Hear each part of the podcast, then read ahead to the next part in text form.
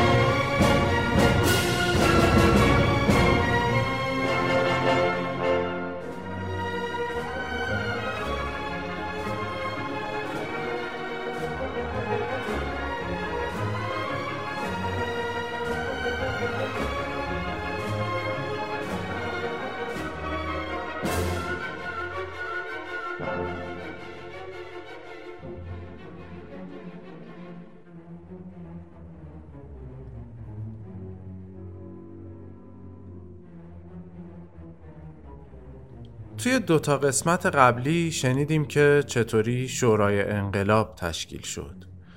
در ادامه بررسی پیش زمینه ها و هواشی اون دوتا نامه ای که همه این صحبت ها رو از اونجا شروع کردیم حالا توی چند قسمت پیش رو می‌خوایم راجع به سقوط رژیم پهلوی صحبت کنیم. می‌خوایم به این سوال فکر کنیم که اصلا چی شد که انقلاب شد؟ چی شد که رژیم پهلوی سقوط کرد؟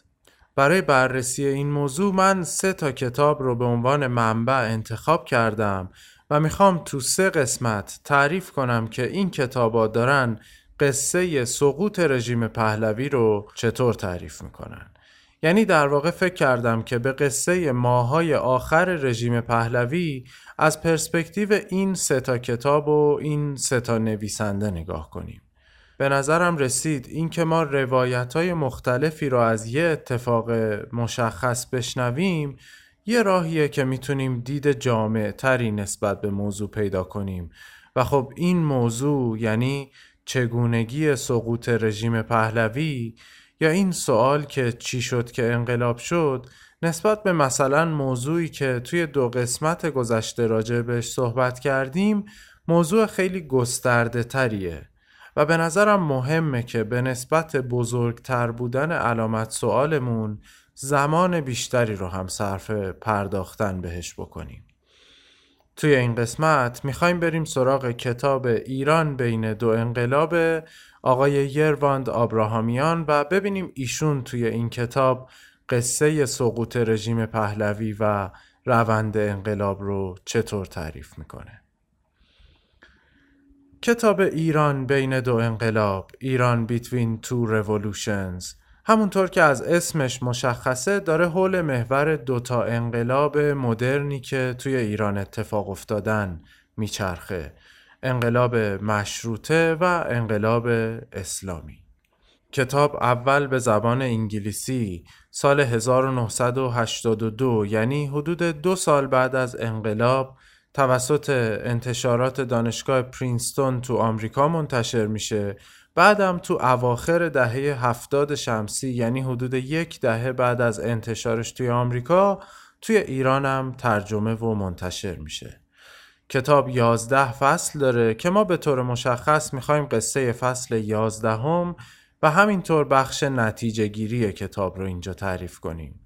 توی فصل یازدهم که عنوانش هم هست انقلاب اسلامی نویسنده داره روند اتفاقات یکی دو سال آخر رژیم پهلوی رو تعریف می‌کنه. داره میگه چه اتفاقاتی توی این یکی دو سال دست به دست هم داد تا نهایتا رژیم پهلوی سرنگون شد. نویسنده این فصل رو به سه بخش تقسیم می‌کنه. بخش اول اعتراض طبقه متوسط از اردیبهشت 56 تا خرداد 57 بخش دوم اعتراض طبقه متوسط و طبقه کارگر از خرداد تا آذر 57 و بخش سوم سرنگونی شاه در دی و بهمن 57 به این ترتیب آقای آبراهامیان حوادث اون یکی دو سال رو به سه دوره زمانی تقسیم می‌کنه. یه دوره حدوداً یک سال و یک ماهه یه دوره حدوداً شیش ماهه و یه دوره حدوداً دو ماهه.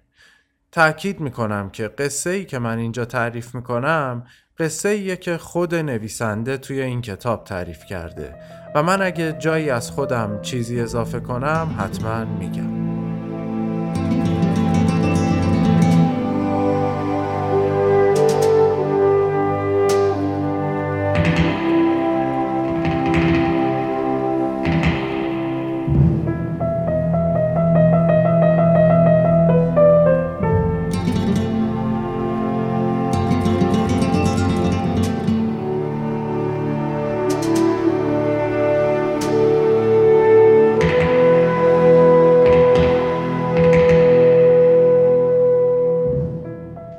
عواست دهه پنجاه اینطور به نظر می اومد که رژیم شاه محکم و پابرجاست.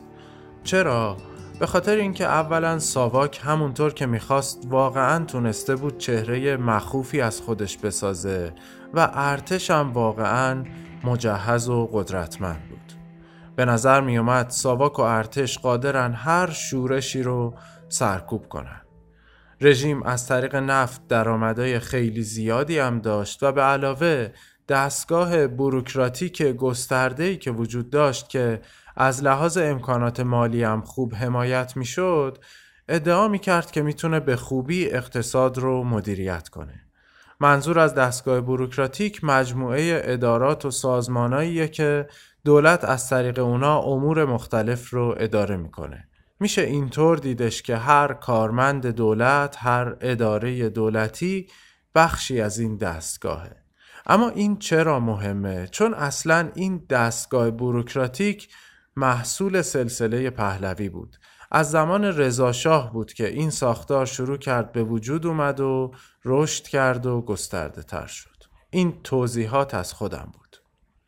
خلاصه همین عوامل باعث می شد که حتی کسایی که به ثبات رژیم خیلی هم امیدوار نبودن پیش بینی کنن که این نظام حداقل تا آخر دهه 60 که فکر می‌کردن درآمدهای نفتی قرار بیاد پایین پایدار میمونه. اما ما می‌دونیم که اینطور نشد. دو تا بحران غیرمنتظره این پیش ها رو به هم زد. یکی بحران اقتصادی و یکی دیگه بحرانی که کتاب ازش به عنوان بحران نهادی یاد می‌کنه. منظور از این بحران نهادی فشارهایی که از خارج از ایران به شاه وارد می‌شد تا کنترلای پلیسی رو کم کنه و حقوق بشر و خصوصا حقوق زندانی سیاسی رو رایت کنه. به هر دوی این موارد مفصل می‌پردازیم. اول بریم ببینیم بحران اقتصادی قصهش چی بود. قضیه این بود که توی نیمه دوم دهه چهل تورم توی ایران تقریبا به صفر رسیده بود. اما از اوایل دهه 50 این روند تغییر می‌کنه. مثلا شاخص هزینه زندگی تو سال 50 100 بود سال 53 شد 126 سال پنجاه و چار شد صد و شست سال پنجاه و پنج شد صد و نود صد صد و بیست و شیش صد و شست صد و نود تو پنج سال مجله اکونومیست لندن سال 55 گزارش می‌کنه که اجاره خونه توی تهران در عرض 5 سال 300 برابر شده. این تورم از کجا می اومد؟ اول اینکه جمعیت بیشتر شده بود. بعدم بیش از 60 هزار تکنسیان خارجی با درآمدهای بالا وارد ایران شده بودند. و خب این یعنی تقاضای بیشتر برای انواع کالاها برای مسکن و به طبعش طبیعتا افزایش قیمت. از طرفی کشورم داشت به سرعت صنعتی می‌شد و بخش نظامی هم داشت به سرعت رشد می کرد و خب اینا همه نیروی کار می‌خواد. نیروی کارش از کجا میاد؟ بخش بزرگیش حداقل از روستاها میاد. از همون جاهایی که طبیعتا مواد غذایی باید تولید می‌شد دیگه. این یعنی چی؟ این یعنی حجوم مردم از روستاها به شهرها و از اون طرف هم یعنی تولیدات کشاورزی کمتر. هر دوی اینا باز یعنی افزایش قیمت. از اون طرف قیمت مواد غذایی تو بازارهای جهانی هم رفته بود بالا که اینم روی قیمت مواد غذایی توی ایران تاثیر میذاشت. مهمتر از همه اینا تزریق یه عالمه دلار نفتی به جامعه خودش باعث کلی تورم شده بود. همون موقع هم اقتصاددانا بابت این سیاست ها هشدار می‌دادن اما شاه معتقد بود که سیاستمدارا نباید به حرف اقتصاددانا گوش کنن. حالا تورم شد. واکنش رژیم چی بود؟ کتاب اینجا به نقل از مجله اکونومیست لندن می نویسه که در سال 52 تورم آغاز شد و در تابستان 55 به چنان مرحله خطرناکی رسید که شاه که مایل بود مسائل اقتصادی را با موازین و معیارهای نظامی درک کند به سودجویان اعلان جنگ داد. رژیم چیکار می‌کنه تورم رو تورم نمی‌بینه گرون فروشی می‌بینه به موضوع به عنوان یه مسئله اقتصادی نگاه نمی‌کنه. فکر می‌کنه تقصیر تاجرا و مغازه‌داراست که قیمتا رفته بالا. این چند تا جمله از خودم بود. رژیم چیکار می‌کنه؟ اول میره سراغ تاجرای عمده و چند تاشون رو دستگیر می‌کنه. نتیجهش میشه چی؟ نتیجهش میشه این که کلی از سرمایه گذارای بزرگ وحشت می‌کنن و پولاشون رو از کشور خارج می‌کنن. رژیم می‌بینه که نه این کار کمکی به مهار تورم نمی‌کنه. حرکت بعدی چیه؟ این بار میره سراغ مغازه‌دارا و تاجرای خورده پا. یه عالمه گندم و قند و شکر و گوشتم وارد می‌کنه تا به قول خودشون دست واسطه ها و دلال ها رو کوتاه کنه. و تازه این تنها روشی هم نیست که رژیم به قول خودش به جنگ با گرون فروشی میره. ده هزار دانش آموز رو به عنوان تیمای بازرسی سازماندهی می‌کنن میفرستن توی بازار برای به قول خودشون جهاد بیرحمانه ای علیه سودجویان و متقلبان و محتکران و سرمایداران بیملاحظه. ساواک یه سری شوراهای مثلا سنفی رو تشکیل میده و از طریق اونا 250 هزار نفر رو جریمه می‌کنه. 23 هزار بازرگان رو تبعید می‌کنه. حدود 8 هزار مغازدار رو به دو تا سه سال زندان محکوم می‌کنه و 180 هزار تاجر خورده پای دیگر رو هم توبیخ می‌کنه. یه مغازداری به یه خبرنگار خارجی میگه که انگار این انقلاب سفید کم کم داره تبدیل به یه انقلاب سرخ میشه. توی پرانتز یه توضیح مختصری درباره این دوتا اصطلاح انقلاب سفید و انقلاب سرخ بدم.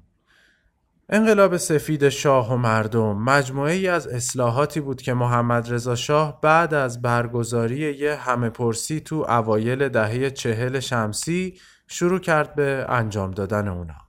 واسه همینم بهش می‌گفتن انقلاب سفید چون بدون درگیری و خونریزی انجام شده بود. انقلاب سفید مدعی بود که با دادن زمین به روستایی ها و بخشی از سهام کارخونه ها به کارگرا نظام ارباب و رعیتی رو از بین می‌بره آموزش همگانی و رایگان به وجود میاره برای همه ایرانیا بیمه تأمین اجتماعی درست می‌کنه و به زنها حقوق سیاسی و اجتماعی برابر با مردا میده. از جمله اینکه زنها هم توی رقابت های انتخاباتی هم حق رأی دادن به کاندیداها رو پیدا می‌کنن و هم می‌تونن خودشون کاندیدا بشن منظور از انقلاب سرخ چی بود؟ اون موقع دنیا درگیر جنگ سرد بود جنگ سرد به دوره ای از رقابت ها و تنشا و البته بعضا جنگایی گفته می‌شد که بین دو قطب اصلی کشورهای غربی مثل آمریکا و بریتانیا و بلوک شرق یعنی شوروی سابق و تا حدودی چین در جریان بود. سمت غربی ماجرا عموما طرفدار لیبرالیسم و دموکراسی و بازار آزاد بودند سمت شرقی ماجرا طرفدار ایدئولوژی کمونیسم و برابری و اقتصاد دولتی رنگ سرخ هم از مهمترین نمادای کمونیستا بود. خیلی خیلی خلاصه بگم ایدئولوژی کمونیستا دقیقا نقطه مقابل بازار آزاده که توی اون میزان عرضه و تقاضا قیمت کالاها رو مشخص می‌کنه. توی اتحاد جماهیر شوروی قیمت هر کالا رو حکومت مستقیما خودش تعیین می‌کرد. واسه همین بود که اون مغازه دار می‌گفت انگار انقلاب سفید داره تبدیل به انقلاب سرخ میشه. به خاطر اینکه دولت شروع کرده بود با ابزارهای قهری و تنبیه سعی کنه قیمت ها رو کنترل کنه. استفاده از زورم خیلی توی کشورهای کمونیستی رایج بود.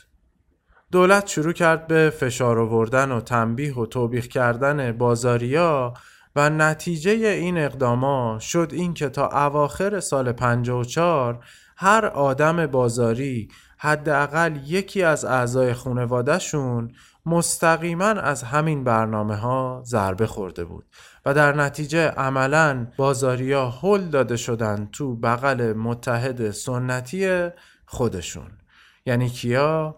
یعنی روحانیون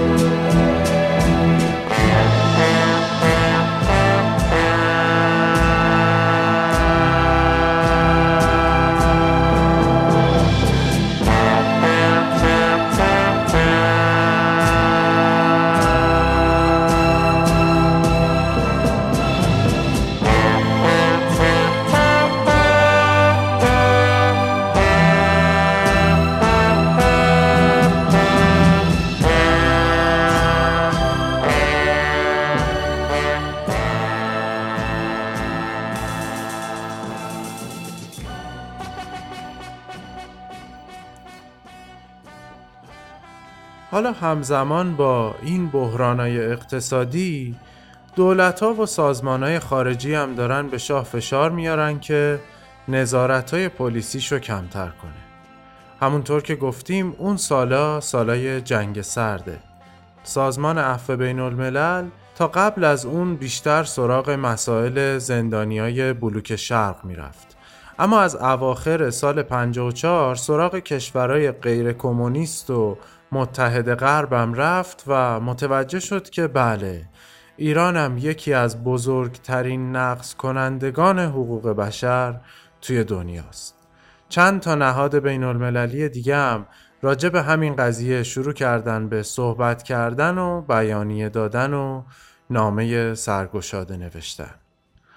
همزمان که این سازمان ها از وضعیت حقوق بشر توی ایران انتقاد می‌کردن گروه های ایرانی خارج از کشورم شروع کردن فعالیت های مشابهی را انجام دادن.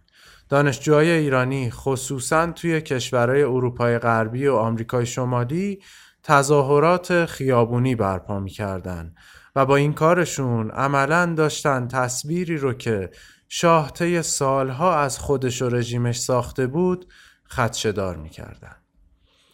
کم کم روزنامه های غربی هم شروع کردن به انتقاد از رژیم شاه و از وضعیت حقوق بشر تو ایران و از جنایت های ساواک اما مورد جدیتر این بود که بعضی از اعضای کنگره آمریکا کم کم به این فکر افتادن که آیا اصلا درسته که آمریکا اینقدر تسلیحات پیشرفته به این رژیمی بفروشه که کاملا به یه فرد وابسته است به نظر واقعا کار خطرناکی می اومد.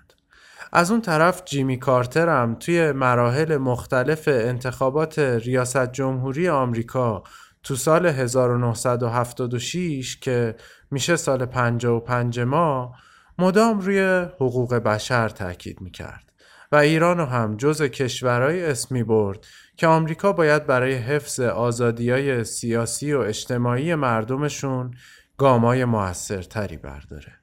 البته معلوم نیست که آیا جیمی کارتر بعد از اینکه رئیس جمهور شد واقعا به ایران در این زمینه فشاری آورد یا نه. اما قطعا پیروزیش روی طرز فکر شاه و مخالفا اثرای جدی گذاشت. شاه به هیچ وجه نمی‌خواست تصویرش توی جامعه جهانی به عنوان یه آدم پیشرو خراب بشه و اصلا هم دوست نداشت روابط ویژش با آمریکا مخدوش بشه و دستش از تسلیحات آمریکایی دور بمونه. از اون طرف باورش هم شده بود که با اصلاحاتی که انجام داده اونقدر بین مردم محبوبه که می‌تونه بدون اینکه رژیم رو به خطر بندازه نظارت و خفقان رو کم کنه. خود کتاب یه جمله جالبی داره میگه دهها سال تبلیغ اگر نه حکومت شوندگان دست کم حکومت کنندگان را فریفته بود. از اون طرفم خیلی از مشاورای واقع گراتر و با تجربه تر شاه مرده بودن و دور شاه پر شده بود از بله قربانگوهای جوونی که فقط مطالب مورد علاقه شاه رو به گوشش میرسوندن و بدون اینکه بفهمن کاری کردن که شاه هر روز بیشتر تاجشو تا روی چشماش پایین بکشه و سر بخوره توی گرداب انقلاب.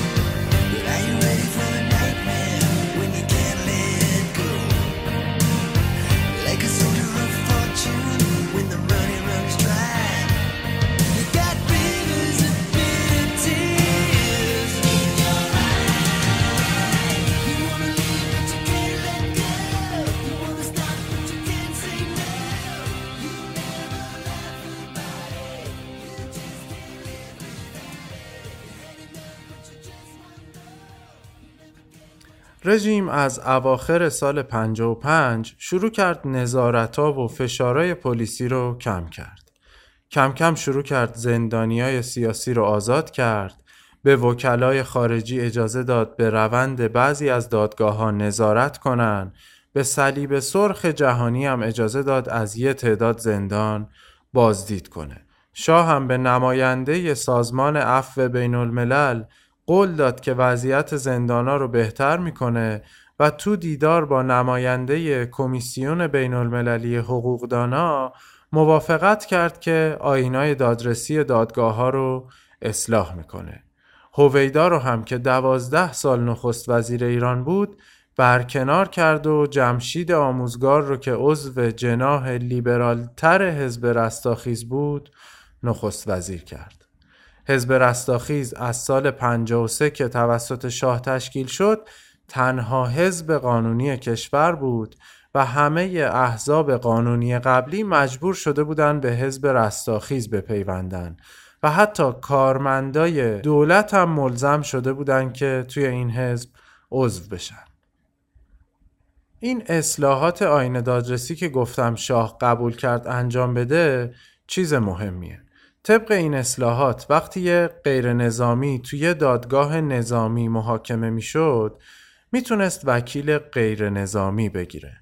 بعدم نمی‌شد وکیل رو به خاطر صحبتی که توی دادگاه کرده بود مورد پیگرد قرار داد. هر کسی هم که دستگیر می‌شد باید در عرض 24 ساعت محاکمه می‌شد و محاکمه هم باید علنی می بود مگر اینکه این کار نظم عمومی رو به هم بزنه. شاه بعدا هم به طور خصوصی به کمیسیون بین المللی حقوقدانا قول داد که در آینده بیشتر محاکمه ها توی دادگاه های مدنی باشه نه دادگاه های نظامی. فشارهای سیاسی که یه کمی توی جامعه کمتر شد به مرور مخالفا تشویق شدن که صدای اعتراضشون رو بلندتر کنن. توی اردیبهشت سال 56 53 تا حقوقدان یه نامه سرگشاده نوشتن به کاخ سلطنتی و از طریق اعلامیه های عمومی شروع کردن به اعتراض کردن. از بعد از سال 42 این اولین بار بود که یه گروه داخل ایران جرأت می‌کرد علنا از رژیم انتقاد کنه. توی خورداد سه تا از چهره های برجسته جبهه ملی یعنی کریم سنجابی و داریوش فروهر و شاپور بختیار به شخص شاه یه نامه نوشتن و در حالی که توی اون نامه عمدن از شاه بدون لقب آریامهر نام بردن و از تقویم شاهنشاهی هم استفاده نکردن رژیم رو متهم کردند که به واسطه تورم و بیتوجهی به کشاورزی اقتصاد رو نابود کرده و حقوق بین الملل و حقوق بشر و قانون اساسی رو هم نقض می‌کنه. توی تیر ماه 56 چهل تا از شاعرها و نویسنده ها و روشنفکرای سرشناس یه نامه دیگه برای هویدا نوشتن و به سرکوب فعالیت های فرهنگی و سانسور اعتراض کردند. کتاب با جزئیات به این نامه ها و بیانیه ها و گرد همایی ها می‌پردازه اسم آدمای دخیل تو ماجراها رو میاره و بعضی ها رو هم یه معرفی کوتاهی می‌کنه که ما دیگه از اینا عبور می‌کنیم فقط اینو هم اضافه کنم که طلاب قوم هم یه انجمن آموزشی تشکیل دادن و یه سری مطالباتی رو مطرح کردن مثل بازگشت آیت الله خمینی و بازگشایی مدرسه فیزیه و دانشگاه تهران که هر دوشون به خاطر اعتراض بسته شده بودن و اعمال حاکمیت راستین ایران و پایان دادن به رابطه با قدرت‌های امپریالیستی و آزادی مطبوعات و اجتماعات. امپریالیسم یعنی امپراتوری خواهی یعنی یه نظامی که می‌خواد ایمپایر درست کنه امپراتوری درست کنه. یعنی می‌خواد به بقیه کشورها مسلط بشه.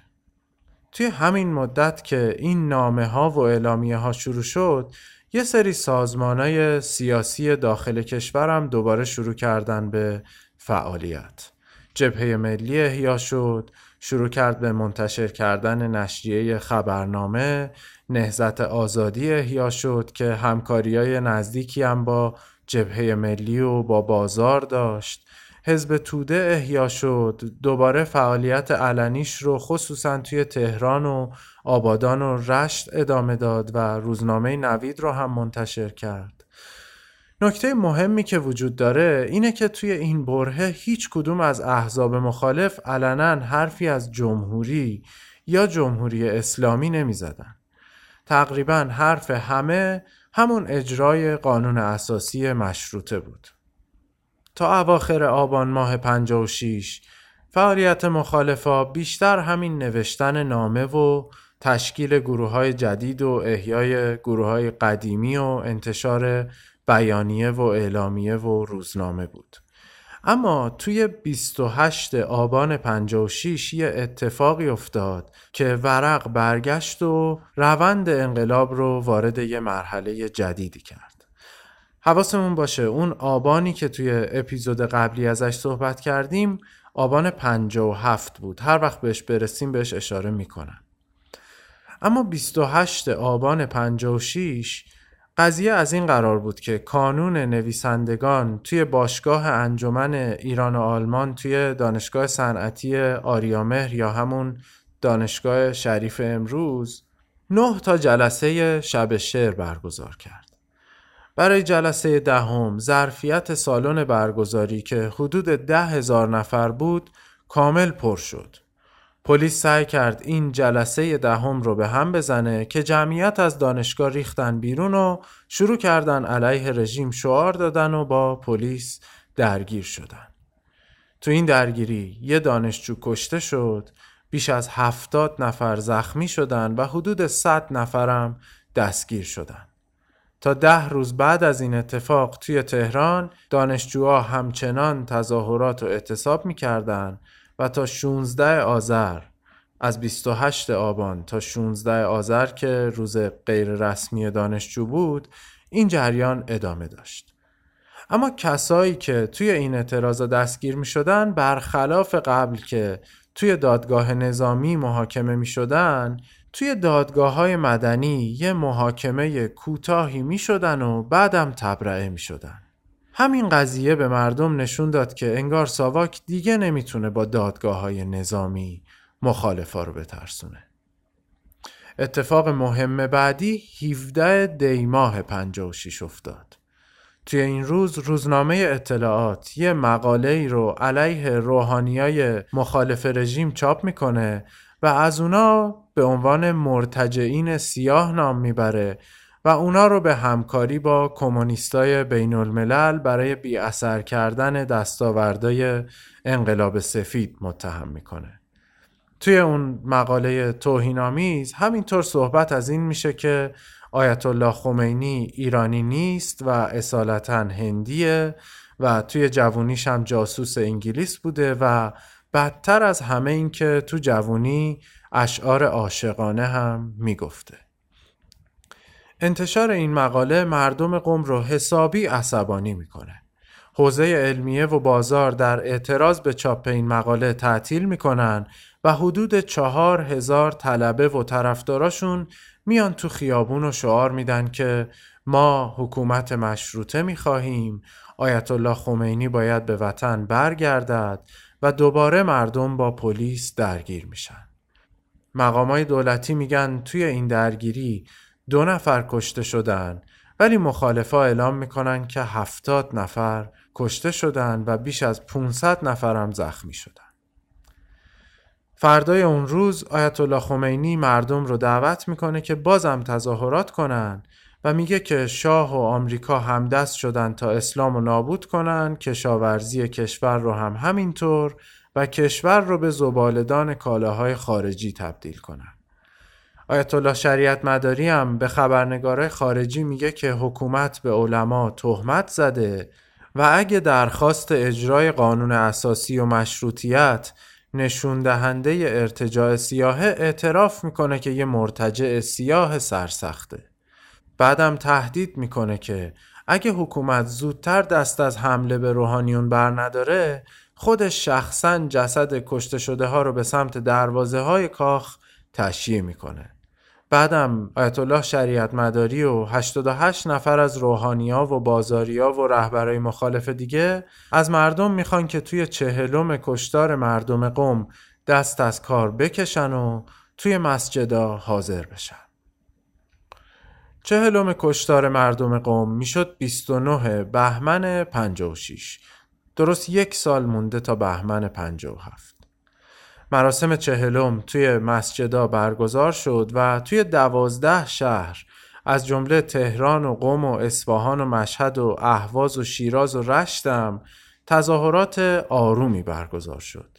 ولی توی تبریز داستان یکم متفاوت شد. توی تبریز یه افسر پلیس خشمگینی به یه نوجوان دانش آموز تیراندازی می‌کنه و متاسفانه این نوجوان کشته میشه. در نتیجه همین اتفاق تظاهرات به خشونت کشیده میشه. تظاهر کننده ها به جایگاه پلیس حمله می‌کنن و وقتی متوجه میشن که مامورا حاضر نیستن بهشون تیراندازی کنن به کلانتریا و دفترهای حزب رستاخیز و بانکا و هتل‌های لوکس و سینماهایی که فیلم‌های مستحجن نشون می‌دادن حمله می‌کنن بعدش هم بیشتر مناطق شهر رو در اختیار می‌گیرن دو روز این وضعیت ادامه داره تا اینکه نهایتا حکومت به ارتش متوسل میشه و به زور تانک و هلیکوپتر نهایتا اعتراضا فروکش می‌کنه. مقامای دولتی میگن تو این درگیری 6 نفر کشته شدن مخالفا میگن 300 نفر کشته شدن شاهدای اروپایی هم میگن 100 نفر کشته شدن این تظاهرات بزرگترین اعتراض عمومی از سال 42 به بعد بود و باز رهبرای مذهبی و رهبرای جبهه ملی از مردم خواستند که تو مراسم چهلم کشتار مردم تبریز شرکت کنند. چهلم کشتار تبریز می‌شد ده فروردین 57 وارد سال 57 شدیم. مراسم تو 55 تا شهر برگزار شد و بیشترشون هم در آرامش برگزار شد اما این دفعه توی تهران و یزد و اصفهان و بابل و جهرم مراسم به خشونت کشیده شد و مردم بجز بانکا و دفترهای حزب رستاخیز و هتل‌ها و سینماها به ماشینای پلیس و مجسمه های خانواده سلطنتی و مشروب فروشی هم حمله کردند. بین این چند تا شهر این دفعه اوضاع یزد از همه شدیدتر بود. حدود ده هزار نفر با شعار مرگ بر شاه و درود بر خمینی و زنده باد شهدای قم و تبریز از مسجد ریختن بیرون راه افتادن به سمت جایگاه اصلی پلیس اما قبل از اینکه برسن با گلوله بارون پلیس مواجه شدند. توی روز سوم این بحران سراسری شاه مجبور شد مانور نیرو دریایی رو توی خلیج فارس ول کنه و بیاد خود شخصا فرماندهی پلیس ضد شورش رو به عهده بگیره و اینطور شد که این دفعه هم بالاخره اوضاع آروم شد. دوباره همون آش و همون کاسه رژیم می‌گفت پنج نفر کشته شدن ولی مخالفا می‌گفتن فقط توی یزد بیش از صد نفر کشته شدن رهبرای مذهبی و غیر مذهبی هم دوباره از مردم خواستن با حضورشون تو مراسم چهلم تنفرشون رو نسبت به رژیم نشون بدن. چهلم بعدی می‌شد 19 اردیبهشت 57. دوباره اعتصاب، دوباره تظاهرات، دوباره درگیری. این دفعه 24 مورد از تظاهرات به خشونت کشیده شد. توی قوم تظاهرات حدود ده ساعت طول کشید و نهایتا ارتش برق شهر رو قطع کرد و به مردم تیراندازی کرد تا تونست اوضاع رو آروم کنه. تو جریان سرکوب اعتراضات قوم نیروهای حکومتی یه تعدادی از تظاهر کننده ها رو تا داخل خونه آیت الله شریعت مداری دنبال می‌کنن و دو تا از طلبه ها رو هم به ضرب گلوله می‌کشن. از قدیم اینطور بود که یه حرمتی قائل بودن برای خونه علمای دینی مثلا کسی اگه توی خونه یه عالم دینی تحسن می‌کرد معمولا کسی کاری به کارش نداشت در امان بود و خب این خودش یه خط قرمزی بود که حکومت از اون رد شده بود دیگه. حکومت اعلام کرد که کلا توی این چند تا مراسم چهلم پی در پی 22 نفر کشته شدن و 200 نفرم زخمی شدن. اما مخالفا مدعی بودند که 250 نفر کشته شدند و بیش از 600 نفرم زخمی شدند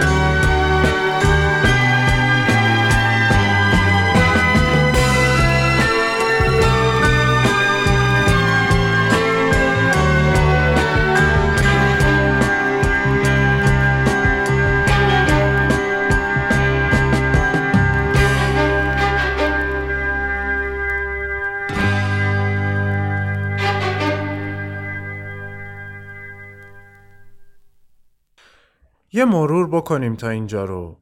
رژیم پهلوی به نظر خیلی استوار می اومد تا اینکه دو تا عامل این تصویر رو تغییر داد. یکی بحران اقتصادی که به خاطر تورم ناشی از عوامل مختلفی بود که مفصل توضیح دادیم. یکی هم بحران نهادی که منظور فشار دولتها و سازمانهای خارجی بود به رژیم در جهت کاهش فشارهای پلیسی و رعایت حقوق بشر و اینها. شنیدیم که شاه برای مواجهه با بحران اقتصادی به راه حلای نظامی متوسل می شد و به حرفا و هشدارای اقتصاددانا هم گوش نمی کرد. برای مهار تورم اومد یه عالم مغازدار و تاجر خوردپا رو توبیخ و تنبیه و زندانی و تبعید کرد که نه تنها کمکی به حل مسئله نکرد بلکه کاری کرد که در نهایت به روحانیون نزدیکتر شدند. در واکنش به بحران نهادیم شاه با خیال اینکه محبوبیت بالایی داره شروع کرد به باز کردن فضا و کاهش دادن خفقان که منجر به این شد که مخالفات تشویق بشن و بیشتر فعالیت کنند. شنیدیم که از پاییز و زمستون 56 با دو تا اتفاق کلیدی شب شعرا و مقاله توهینآمیز روزنامه اطلاعات شیوه اعتراضات تغییر کرد و به جز انتشار نامه و بیانیه و روزنامه اعتصاب و تظاهرات خیابونی هم بهش اضافه شد. دیدیم که چهلم کشته شده های هر تظاهرات می‌شد موضوع و بهانه تظاهرات بعدی. حالا دیگه رژیم پهلوی مثل قبل استوار به نظر نمی رسید. شکافای عمیقی توی بدنه رژیم دیده می شد. در مواجهه با این بحران حکومت اومد یه استراتژی سگانه پیچیده ای رو در پیش گرفت.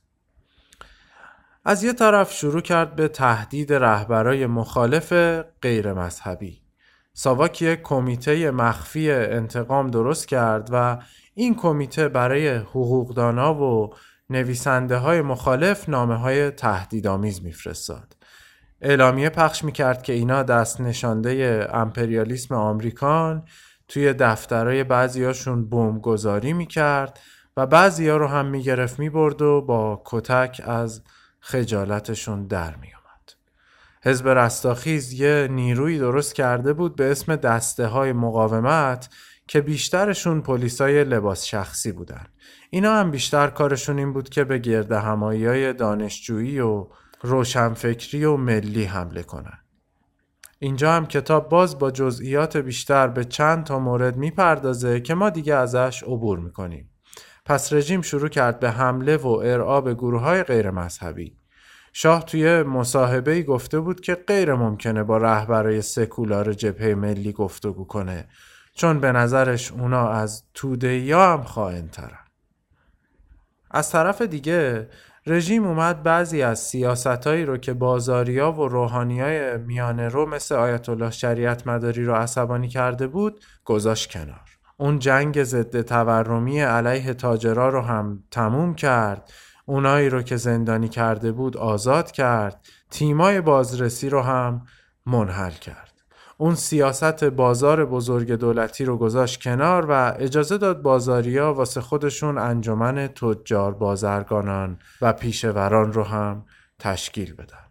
از آیت الله شریعت مداری بابت حمله به خونش رسما عذرخواهی کردند و اعلام کردند که نمایش فیلم های مستحجنم ممنوعه. قول دادن که مدرسه فیزی دوباره باز میشه تعداد زائرای اعزامی به مکه رو زیاد کردند و شاه هم با یه تبلیغات گسترده ای رفت مشهد زیارت و قولم داد که انتخابات مجلس آینده صد درصد آزاد باشه. بعدم گفت که حاضر با رهبرای مذهبی گفتگو کنه چون بعضی از اونا خیلی هم بد نیستن. از طرف دیگه آموزگار که تازه نخست وزیر شده بود اومد با انجام یه سری اقداماتی تا حدی تورم رو مهار کرد. اول سعی آموزگار بر این بود که شاه راضی کنه بودجه نظامی رو کم کنه که شاه تو این مورد راضی بشو نبود. به خاطر همین اومد هزینه های غیر نظامی دولت مثل برنامه های توسعه رو کم کرد. برنامه های توسعه مثل چی مثلا؟ مثل متروی تهران مثلا مثل ساخت کارخونه ها و نیروگاه های هسته‌ای و بیمارستان ها و مسکن و ساختمون سازی مثلا. اومد این هزینه ها رو کم کرد. تأثیر این اقدام این بود که شاخص هزینه زندگی که تو چند سال قبلش سالی سی تا سی و پنج درصد زیادتر می شد توی نه ماه اول سال 57 فقط 7 درصد رفت بالا. شاخص هزینه زندگی. ولی از اون طرف هم پی تولید ناخالص داخلی که تو سالهای گذشته بین 15 تا 20 درصد بیشتر شده بود فقط دو درصد رشد کرد. پس از یه طرف مخالفای غیر مذهبی رو سرکوب کرد از اون طرف با بازاریا و روحانیا بیشتر راه اومد از اون طرف هم از هزینه های دولت تو بخشای توسعه کم کرد. تا یه مدت به نظر می اومد این استراتژی سگانه داره جواب میده. تو بیشتر تابستون 57 خیابونا آروم بود و حتی آیت الله شریعت مداری و روحانی های میانه روی دیگه هم از مردم خواستن چهلم بعدی رو آروم و فقط توی مسجدا برگزار کنن. اما تو همین روزایی که آیت الله شریعت مداری داشت می‌گفت که کاری نداره که شاه می‌خواد بره یا می‌خواد بمونه و فقط براش اجرای قانون اساسی و مشروطیت که مهمه آیت الله خمینی باز داشت مردم رو دعوت می‌کرد که به اعتراضاتشون ادامه بدن تا وقتی که به قول خودش رژیم کفر سرنگون بشه.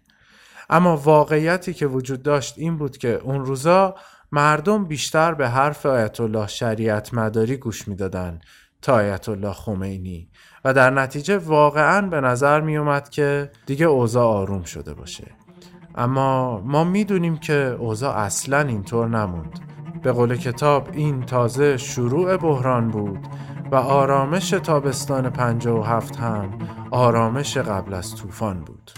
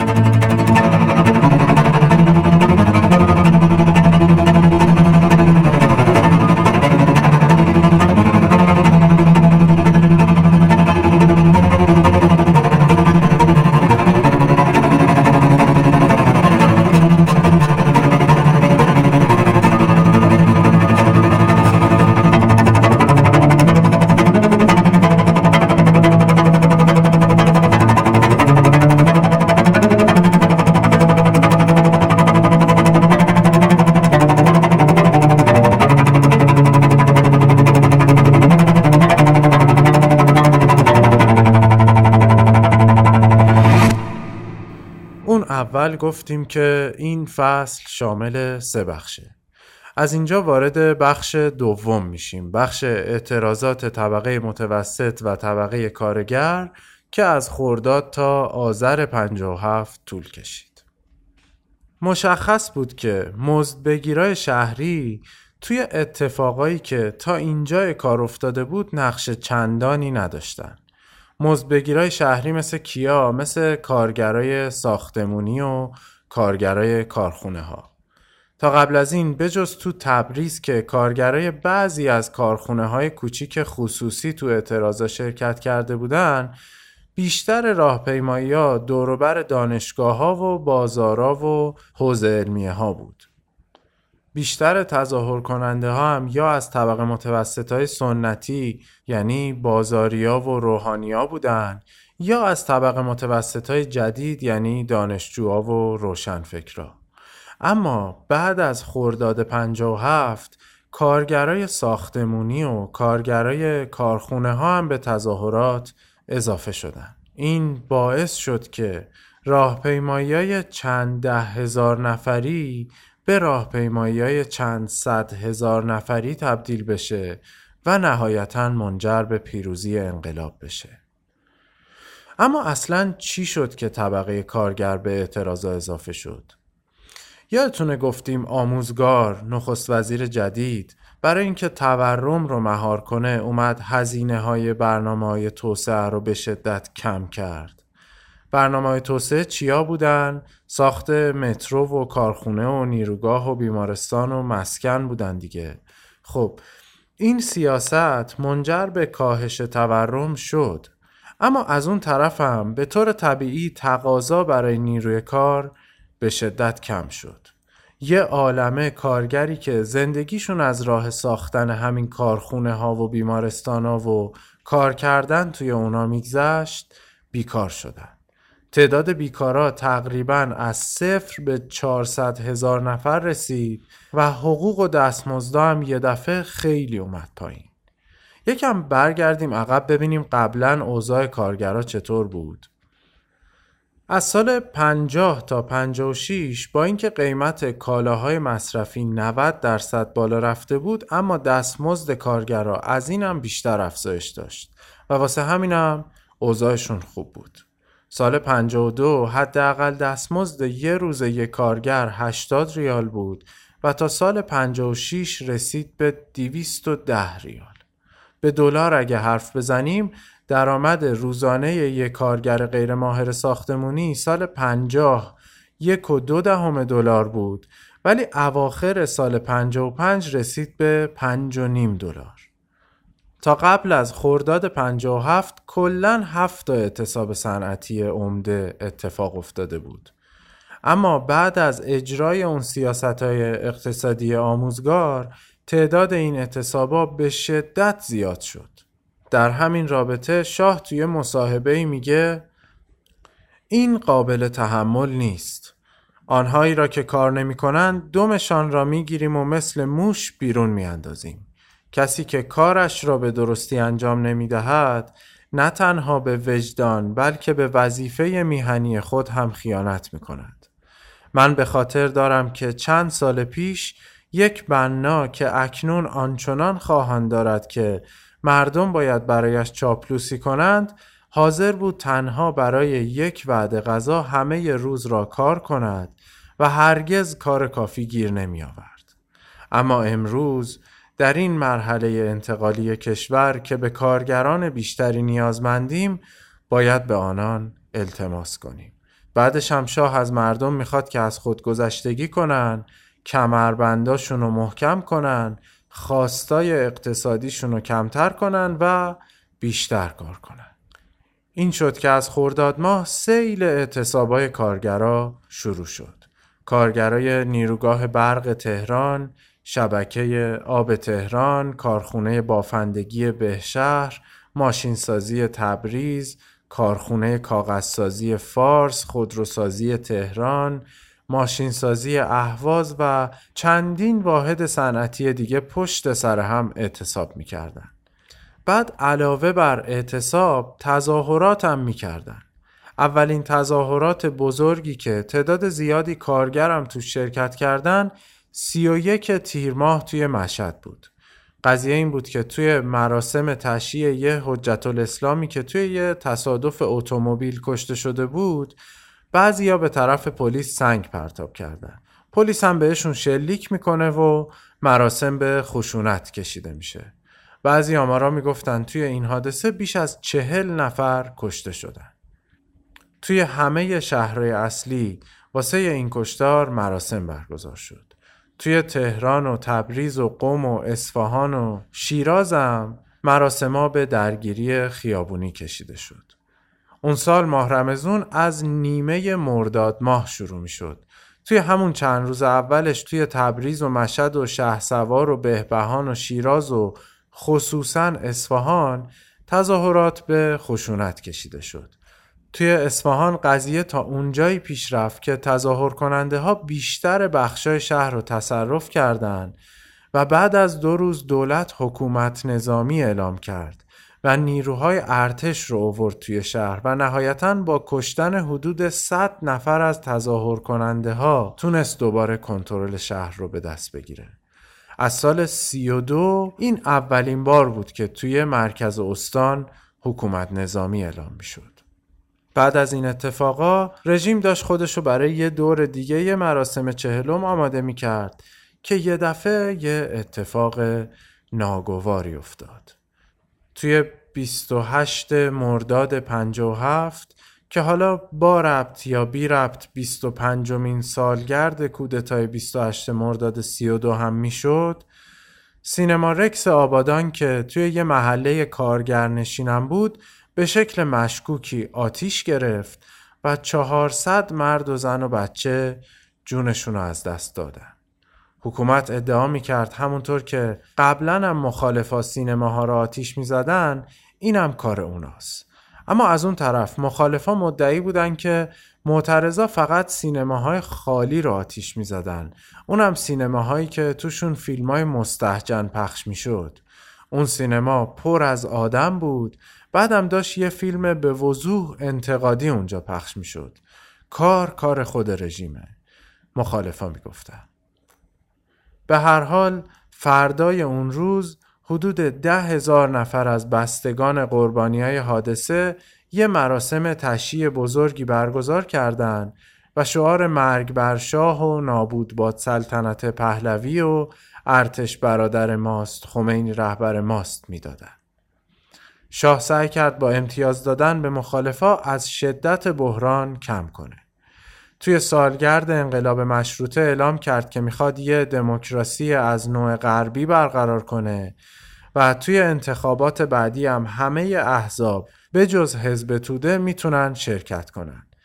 یه تعدادی زندانی سیاسی رو هم آزاد کرد یه کمی آزادی مطبوعات رو افزایش داد بعدم تو پنج شهریور آموزگار رو برکنار کرد و شریف امامی رو به جای اون نخست وزیر کرد و بهش اختیار داد که بره با روحانی های میانه رو صحبت کنه.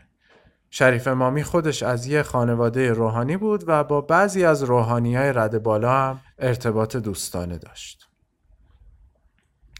نخست وزیر جدید همون اول تقویم شاهنشاهی رو لغو کرد بیشتر روحانی های رد بالایی رو که از سال 54 توی زندان بودن آزاد کرد 57 تا قمارخونه رو بست و از اعضای فاسدتر خانواده سلطنتی هم خواست که برای یه مدت از کشور خارج بشن.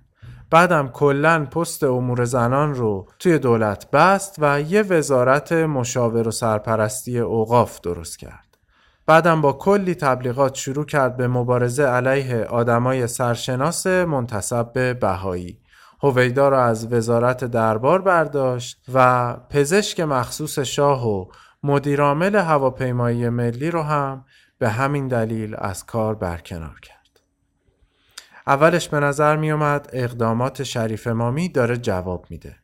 آیت الله شریعت مداری اعلام کرد که مردم به نخست وزیر جدید سه ماه فرصت میدن. قبل از عید فطر شریف امامی تونست با رهبرای مخالف به توافق برسه و قرار شد اجازه بدن که تو عید فطر راهپیمایی برگزار بشه و نیروهای ارتش هم برن تو خیابونای اطراف مستقر بشن. رهبرای مخالف هم قبول کردن که راهپیمایی رو توی مسیرای از قبل معین شده هدایت کنن از شعار علیه شخص شاه جلوگیری کنن خودشون نظم تظاهرات رو به عهده بگیرن و مردم رو تشویق نکنن که روزای بعدی هم تظاهرات کنن. نماز عید فطر رو بعدم تظاهرات که می‌شد 13 شهریور 57 تقریبا توی تمام شهرها برگزار شد پرشمار ولی آرومم برگزار شد. تو تهران بیش از 100 هزار نفر تو میدون شهیاد یا همون میدون آزادی امروز جمع شدن و شعار دادن ارتش برادر ماست. زندانی سیاسی آزاد باید گردد. خمینی باید به وطن بازگردد و برادر ارتشی چرا برادر کشی. بعد از عید فطر با وجود اینکه رهبرای مخالف از مردم خواستن که روزای بعد تظاهرات نکنن و حکومت هم این کارو ممنوع کرده بود مردم همچنان به این کار ادامه دادن و جمعیتشون هم همینطور بیشتر و بیشتر می‌شد. به طوری که تو 16 شهریور بیش از نیم میلیون نفر تو تهران تظاهرات کردند و این بزرگترین گرد همایی بود که تا اون روز تو کل ایران برگزار شده بود. شعارا هم هر روز تندتر می‌شد. مرگ بر سلطنت پهلوی، شاه حرامزاده است، آمریکا برو گمشو، حسین سرور ماست، خمینی رهبر ماست و استقلال، آزادی، جمهوری اسلامی. برای اولین بار توی خیابونای تهران شنیده می‌شد که ما جمهوری اسلامی می‌خواهیم و با این شعار و با این مطالبه خواست مخالفای میانه رو که مشروطیت و اجرای قانون اساسی بود عملا بیاعتبار شد شاه که دید اوضاع دیگه داره از دستش خارج میشه شب 16 شهریور توی تهران و 11 تا شهر دیگه حکومت نظامی اعلام کرد از سال 42 این اولین بار بود که تو تهران حکومت نظامی اعلام می‌شد. بعدم شاه برای اینکه نشون بده چقدر جدیه فرماندهی نظامی پایتخت و داد به تیمسار اویسی که از همون سال 42 به قصاب ایران معروف شده بود و خلاصه همچین شهرتی داشت. فردای اون روز 17 شهریور روز تاریخی شد که بعدا معروف شد به جمعه سیاه. به هر حال از یه طرف تعداد مردم هر روز داشت بیشتر و شعاراشون هم تندتر می‌شد. از اون طرف رژیمم به شدت بقای خودشو در خطر می‌دید. به نظر درگیری های 17 شهریور حتمی بود. این دفعه شدیدترین درگیری ها تو جنوب تهران و همینطور تو میدون ژاله یا همون میدون شهدای امروز اتفاق افتادن. جنوب تهران مردم به سمت کامیونای ارتش کوکتل مولوتوف پرت می‌کردن تو میدون ژاله هم حدود پنج هزار نفر که بیشترشون هم دانشجو بودن به شکل نشسته تظاهرات کردند. ارتش برای اینکه جمعیت رو پراکنده کنه حتی از هلیکوپتر جنگی هم استفاده کرد. یه خبرنگار اروپایی می نویسه این هلیکوپترها کوهی از اجساد متلاشی شده به جا گذاشتن. تو میدون ژاله تانکا و کماندوها چون تظاهر کننده ها رو محاصره کرده بودن و نمی‌تونستن متفرقشون کنن بهشون شلیک کردن. یه خبرنگاری راجع به این صحنه می نویسه صحنه شبیه جوخه آتش بود که در آن افراد مسلح به معترضان بی حرکت شلیک می‌کنن. همون شب مقامای نظامی گزارش کردند که توی این اتفاقا 87 نفر کشته و 205 نفر هم زخمی شدن. مخالفا اما باز نظر دیگه ای داشتن. مخالفا اعلام کردند که مجموعاً چهار هزار نفر کشته شدن و ادعا می کردن که فقط تو میدون ژاله حدود 500 نفر کشته شدن. فارغ از این آمارا و گذشته از تلخی همیشگی این کشتار این اتفاق تأثیر خیلی بزرگی هم گذاشت. تأثیر مهمی که داشت این بود که دیگه بعد از این اتفاق یه دریایی از خون بین شاه و مردم به وجود اومد. تنفر مردم از رژیم خیلی خیلی بیشتر شد. بعدم موقعیت میان روها رو به شدت پیش مردم تضعیف کرد. به قول یه خبرنگار فرانسوی بزرگترین قربانی جمعه سیاه سیاست تعدیل و اصلاحات لیبرالی بود.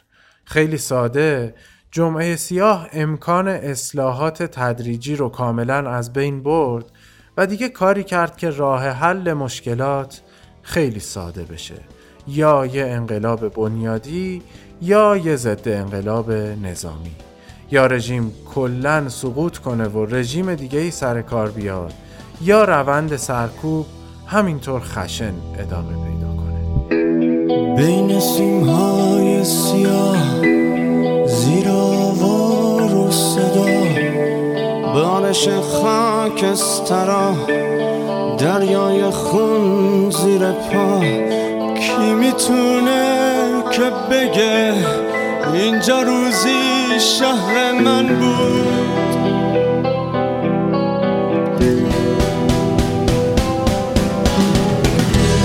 لب بی جون پسر شهر پرخون پدر.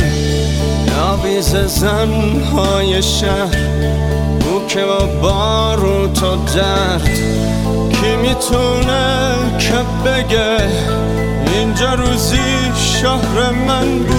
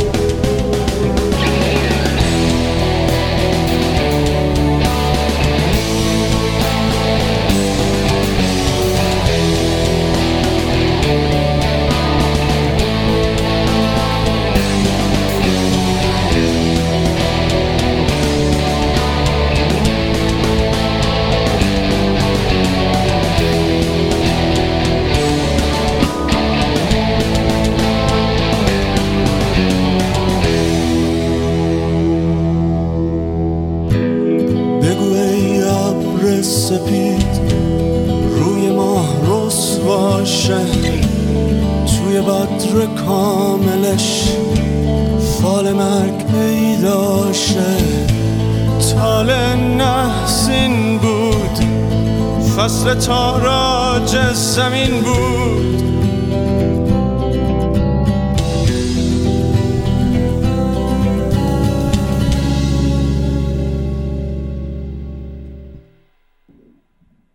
چهار تا عامل رو میشه به عنوان علت شکست سیاست های تعدیل نظارت های پلیسی در نظر گرفت.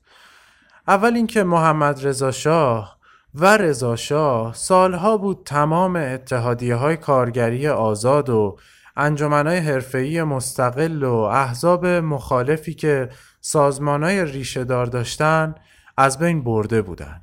واسه همین محمد رضا شاه وقتی سعی کرد با رهبرای مخالف غیر مذهبی صحبت کنه دید اینا اصلا نه اونقدر طرفدار و پیرو دارن که بتونن از احساسات مردم جلوگیری کنن نه اصلا سازمان سیاسیشو دارن که بتونن همچین کاری رو انجام بدن. این سیاست های خفقان و سرکوب جامعه رو دچار یه توسعه نیافتگی حاد سیاسی کرده بود. این شیوه حکومت کردن این سالها مستبدان حکومت کردن هم جلوی رشد درک سیاسی کلی رو توی جامعه گرفته بود. هم نهادا و ساختارای آزاد و مستقل رو که لازمه توسعه سیاسی کشور از بین برده بود. علت دومی که میشه برای شکست سیاست های تعدیل ازش اسم برد همون قضیه بحران اقتصادی بود.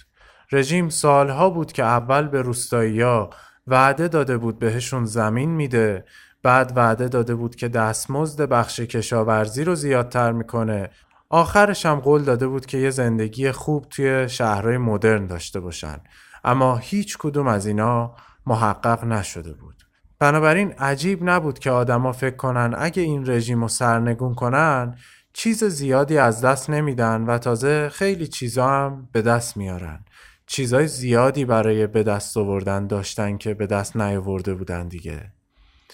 دلیل سوم شکست اصلاحات لیبرالی هم این بود که تظاهرات و راهپیماییایی که پشت سر هم اتفاق می افتادن صحنه سیاست رو از اتاقای برنامه ریزی و میزای مذاکره کشونده بودن آورده بودن تو خیابون و کف محله های فقیرنشین. یه طوری شده بود که هر یه گلوله‌ای که شلیک می‌شد هر یه نفری که کشته می‌شد مذاکره کردن غیر ممکن تر می‌شد. دلیل چهارم هم این که آیت الله خمینی به قول خودش به مبارزه علیه یزید زمان ادامه داد و هر گونه سازش رو با شیطانی که اسلام و ایران رو به بیگانه ها فروخته و دستاش به خون بیگناه ها آلوده شده رد کرد. از بعد از جمعه سیاه اعتصابای سراسری و گسترده همه جای کشور شروع شد. اعتصابای گسترده ای که فقط هم اهداف سنفی نداشت. واحدهای مختلف اعتصاب می‌کردن و اعلام می‌کردن که حکومت نظامی باید تموم بشه. زندانی های سیاسی باید آزاد بشن. ساواک رو باید منحل کنین و البته و طبیعتا حقوق ما باید زیادتر بشه. مزایای شغلیمون باید بهتر بشه. حالا رژیم با یه اعتصاب عمومی گسترده طرفه که اهداف اصلیش هم اهداف سیاسیه نه اهداف سنفی. همینطور که اعتصابا اقتصاد و فلج کرده بود راهپیمایی هم کم کم از شهرهای بزرگ به شهرهای کوچیکتر سرایت می‌کرد ساری، عراق، قزوین، آمول، سنندج این وسط یه تعدادی از کارکنای بانک مرکزی هم یه فهرستی از 177 نفر از آدمای کل گنده رو دادن بیرون که توی فهرست نوشته بود هر کدوم از این آدما چقدر پول از کشور خارج کردن. مثلا نوشته بود تیمسار اویسی 15 میلیون دلار، آموزگار 5 میلیون دلار، شریف امامی حدود 31 میلیون دلار، مدیرعامل شرکت ملی نفت 60 میلیون دلار. اواسط آبان ماه یه تعداد دانشجو داشتن تو دانشگاه تهران مجسمه شاه رو می آوردن پایین که مامورا می‌رسن و بهشون شلیک می‌کنن. فردا صبح اون روز دانشجوهایی که تو تشییع جنازه سی تا از دوستاشون شرکت کرده بودن رفتن تو خیابون و شعار مرگ بر شاه دادن. بعدم به بانکها و هتل‌ها و دفترهای خطوط هوایی خارجی حمله کردن و حتی رفتن کارکنای سفارت انگلیس رو از سفارت اووردن بیرون و یکی از بخشای سفارت رو هم آتیش زدن. خبرنگارای خارجی این روز رو اینطور توصیف کردن. روزی که تهران در آتش سوخت.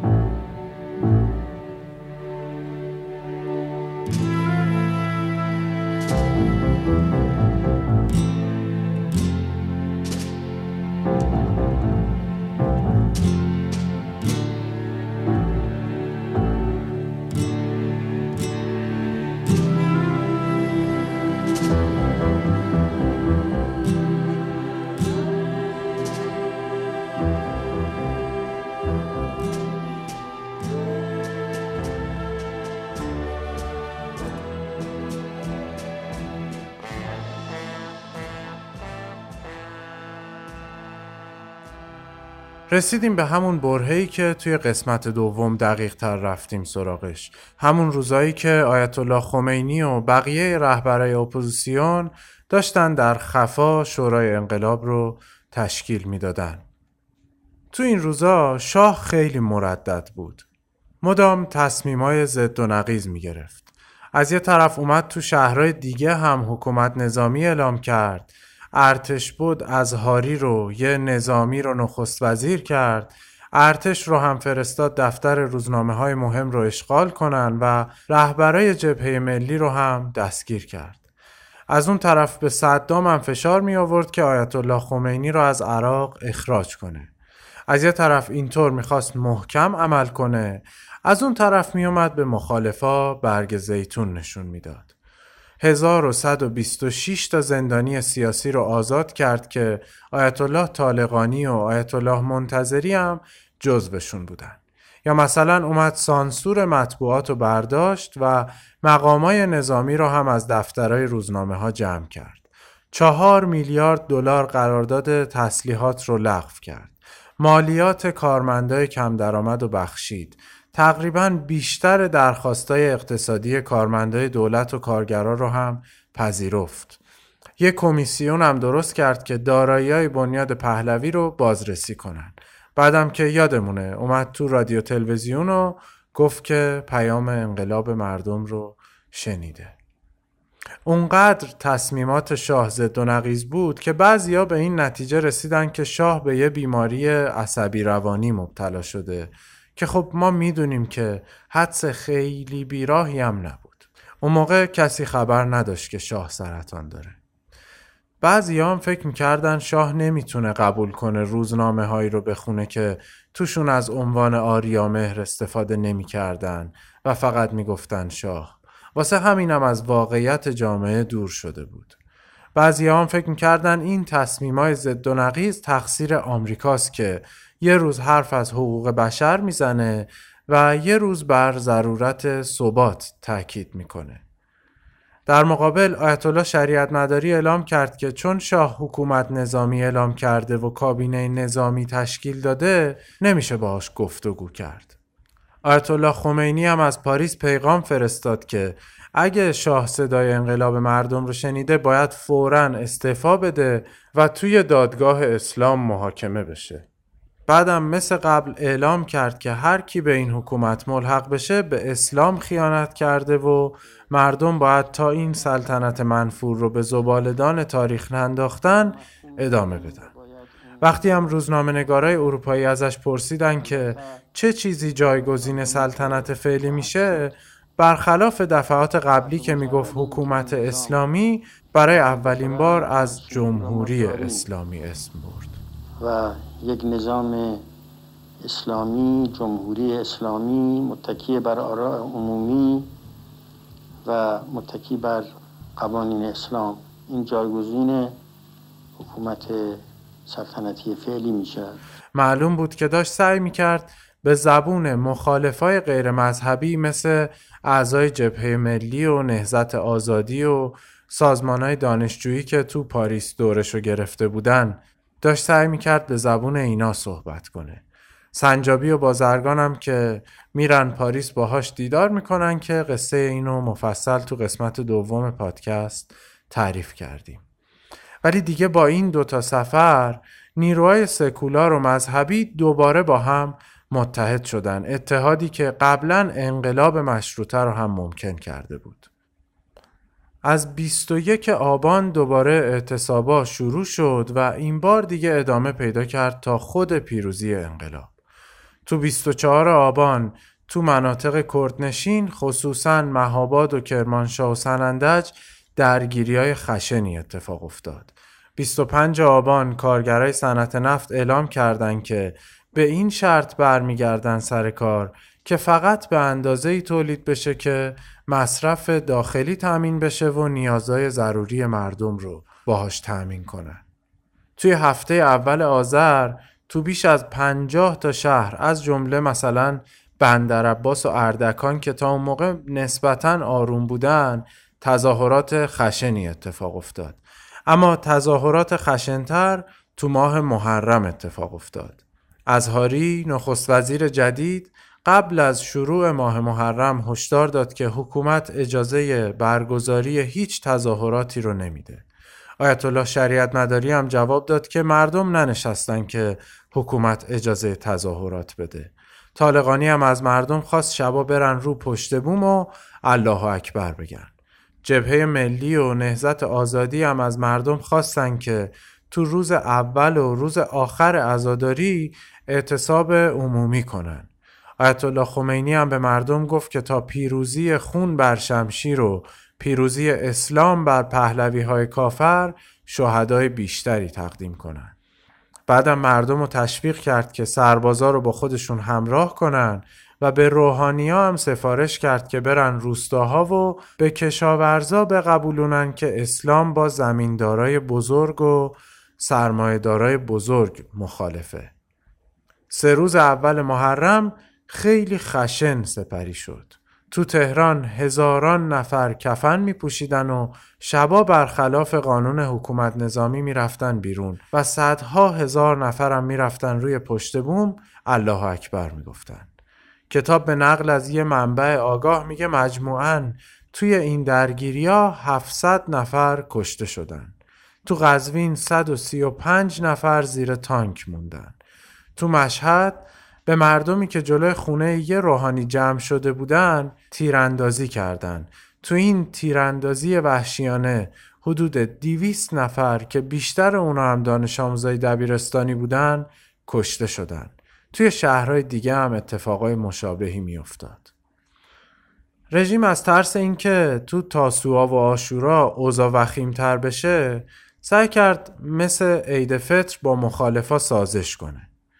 سنجابی و فروهر و 470 زندانی سیاسی دیگر رو آزاد کرد و اجازه داد تا تو همه شهرها مراسم عزاداری برگزار بشه. قرار شد ارتش و پلیس هم دورتر از خیابونای اصلی مستقر بشن. باز مثل عید فطر مخالفا هم قرار شد خودشون مسئولیت نظم راهپیمایی رو به عهده بگیرن و از مسیرهای مشخصی عبور کنن و حمله مستقیمی هم به شاه نکنن.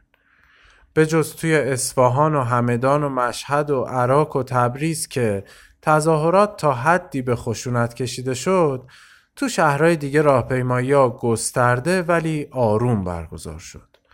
نکته مهم این دفعه این بود که برای اولین بار جمعیت زیادی از کشاورزا هم داشتن توی یه راهپیمایی شهری شرکت می‌کردن.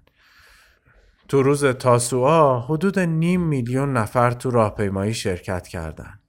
تو آشورا نزدیک به دو میلیون نفر تو راهپیمایی ها شرکت کردند و راهپیمایی حدود هشت ساعت هم طول کشید. مخالفا درباره 60 تا شعار با حکومت توافق کرده بودند که هیچ کدومشون هم ضد شاه نبود.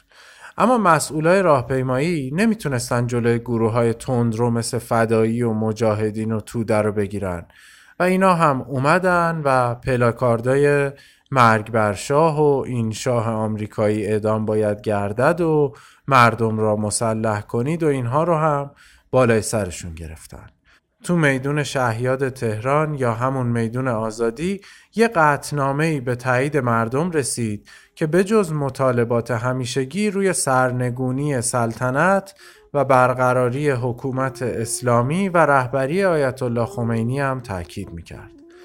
مطبوعات خارجی بعد از این راهپیمایی ها می‌گفتن ثابت شد که رژیم دیگه نمی‌تونه نظم و قانون رو حفظ کنه و چاره ای نداره جز اینکه بکشه کنار و زمام امور رو به دست رهبرای مذهبی بده.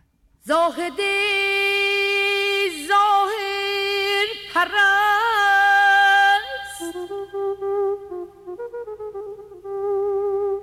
زاهد ظاهر پرست. حال ما. آگاه نیست. در حق ما هرچه گوید. جای هیچ اکراه نیست.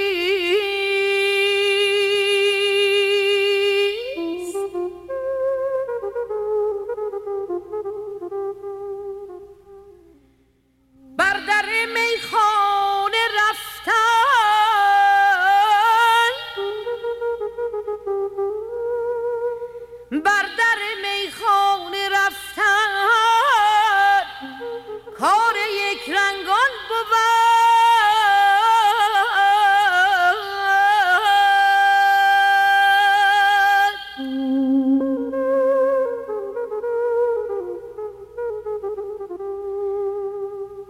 خود فروشان را به کوی می فروش.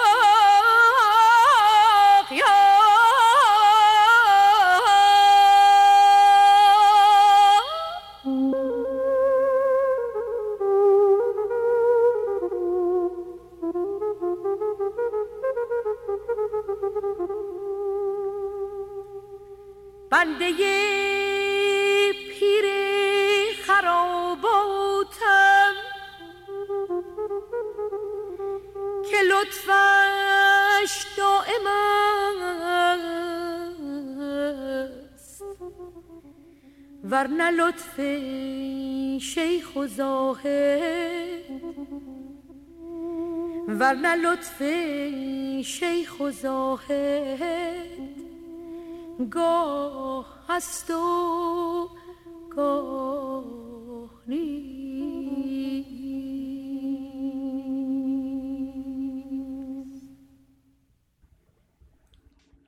تو دو هفته بعد از آشورا موقعیت شاه از اونی هم که بود بدتر شد. این بدتر هم سه تا عامل داشت. دو تا عاملش از داخل ناشی می شد یه عاملش هم از خارج. عامل اول تظاهرات و اعتصابا و تصرف اداره ها و کارخونه ها و اینا بود توی روزای آخر آذر دیگه عادی شده بود که جوونا تو خیابون سنگر ببندن و به سمت کامیونای دولتی کوکتل مولتوف پرتاب کنن. بعدم مردم باز دست به اعتصابای فلج کننده زدن. اعتصاب شرکت نفت اونقدر گسترده بود که صادرات نفت کلا قطع شد. یکی از کارگرای پالشگاه می‌گفت ما هر وقت شاه و نظامی های عالی رتبهش رو صادر کردیم بعد میریم سراغ این که نفتم صادر کنیم. از اون طرف این زندانیایی که میگیم هر چند وقت یه بار آزاد می‌شدن بعضی از اینا اعضای سازمان های چریکی بودن و حالا که اینا آزاد می شدن این گروه هم دوباره جون می گرفتن و شروع می کردن به انجام یه سری عملیات مسلحانه و بمبگذاری بعد از شروع این حمله های مسلحانه بیشتر آمریکایی ها از ایران رفتن دومین عامل تضعیف رژیم این بود که سربازا و افسرا به هیچ وجه دلشون نمی‌خواست به هموطنای کارگر و دانشجو و مغازهدار و دستفروششون که بیشترشون هم ساکن محله های فقیر نشین بودن شلیک کنن. نیویورک تایمز می نویسه تو محرم ارتش تصمیم گرفته بود عقب نشینی کنه چون صدها سرباز توی قم و مشهد فرار کرده بودن. بقیه سربازا هم تهدید می‌کردن که از دستور مافوقشون اطاعت نمی‌کنن و به جاش از دستور رهبرای مذهبی پیروی می‌کنن. روزنامه واشنگتن پست میگه یه هفته بعد از آشورا توی قوم نظامیا به تظاهر کننده ها تیراندازی نکردن. تو تبریز 500 تا سرباز و دوازده تا تانک به مخالفا ملحق شدند. سه تا از اعضای گارد سلطنتی سالن غذاخوری افسرا رو به گلوله بستن و یه نفر رو هم که طرفدار سلطنت بود کشتن. تو همدان و کرمانشاه و چند تا شهر دیگه سربازا یواشکی به مردم اسلحه می‌دادن. یکی از افسرهای عالی رتبه بعدها به یه خبرنگار خارجی میگه که نمی‌شد به سربازا اعتماد کرد. واسه همین افسرها مجبور بودن خودشون به مردم تیراندازی کنن. عامل سومی که رژیم رو تضعیف کرد این بود که آمریکا دیگه امیدی به موندن شاه نداشت. تا آبان ماه دولت کارتر همه جوره از شاه برای حفظ قدرت پشتیبانی می‌کرد. مثلا کارتر چند روز بعد از جمعه سیاه نامه داد و حمایتش رو از شاه یادآوری کرد. اما بعدش از جورج بال که قبلا معاون وزارت خارجه بود و منتقد شاه هم بود خواست که برای کاخ سفید یک گزارشی درباره بحران ایران تهیه کنه. همونطور که انتظار می‌رفت گزارش جورج بال پیش بینی می‌کرد که شاه تو قدرت باقی نمیمونه مگر اینکه به سرعت قدرتش رو تعدیل کنه و از حضور نظامی ها کم کنه. هشدار جدیتر از طرف دولت فرانسه به دولت آمریکا فرستاده شد. فرانسه برعکس آمریکا سرویس اطلاعاتی کارآمدی توی ایران داشت و اونا گفته بودن که امکان بقای شاه وجود نداره و غرب می‌تونه با آیت الله خمینی کنار بیاد چون به شدت ضد کمونیست و خصوصا ضد شورویه. اتفاقا همون موقع آیت الله خمینی هم داشت علیه چپا و تودهیا مبارزه تبلیغاتی می‌کرد. می‌گفت مارکسیستا می‌خوان از پشت به مسلمونا خنجر بزنن. بعدم می‌گفت اگه شاه بره و ما بیایم جاش هم پیمان شرق نمیشیم و همچنان به غرب نفت میفروشیم. شاه برای مواجهه با این بحران اوایل دی ماه با سنجابی و رهبرای دیگه جبهه ملی وارد گفتگو شد. اما این صحبت هم به جایی نرسید. احتمالا دلیلش این بود که سنجابی فقط در صورتی حاضر می‌شد دولت تشکیل بده که شاه از فرماندهی کل نیروهای مسلح کنار بره و از کشور خارج بشه تا وقتی که از طریق یه رفراندوم ملی تکلیف سلطنت مشخص بشه. سنجابی سیاستمدار کهنکاری بود و خوب یادش بود که شاه چطور از ارتش استفاده کرده بود و قوام و مصدق و امینی رو کله پا کرده بود. به این ترتیب پیروزی های قبلی شاه تو سرنگون کردن نخست وزیرای درد سرساز شد عامل سرنگونی همیشگی خودش. اما این وسط بختیار که از رهبرای جوانتر و کم تجربه تر جبهه ملی بود و ضمنا بیشتر از اینکه از ارتش بترسه از روحانیون میترسید بیگدار به آب زد و پیشنهاد کرد که اگه شاه از ایران بره و قول بده که از این به بعد همونطور که مصدق می‌گفت فقط سلطنت کنه نه حکومت و چهارده تا از نظامی های رد بالاش رو هم تبعید کنه در این صورت نخست وزیری رو قبول می‌کنه. شاه بلا فاصله پیشنهاد بختیار رو قبول کرد و تو نهم دی ماه 57 بختیار رو به نخست وزیری منصوب کرد. بختیار به من تلفن کرد گفت کاری نداری بیا خونه من. وقتی که رفتم پلوش من رو بلافاصله برد در یک اتاق تنهایی نشوند و گفت خیلی کار دارم. بالاخره سرنوشت منجر شد که منو به عنوان نخست وزیر انتخاب کردن. هنوز فرمانم هم صادر نشده. Thank you. احیای حقوق ملت احترام واقعی به قانون اساسی. و من تکه می کنم روی قانون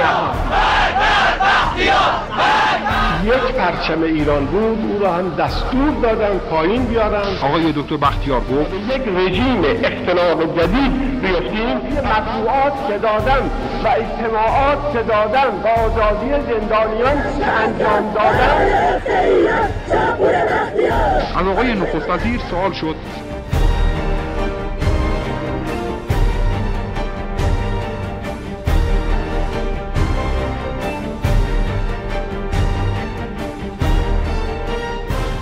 من سی و هفت روز نخست وزیر بودم بختیار میگه که اولین ملاقاتی که بعد از سی سال شدیم من و شاه روبروی هم نشستیم.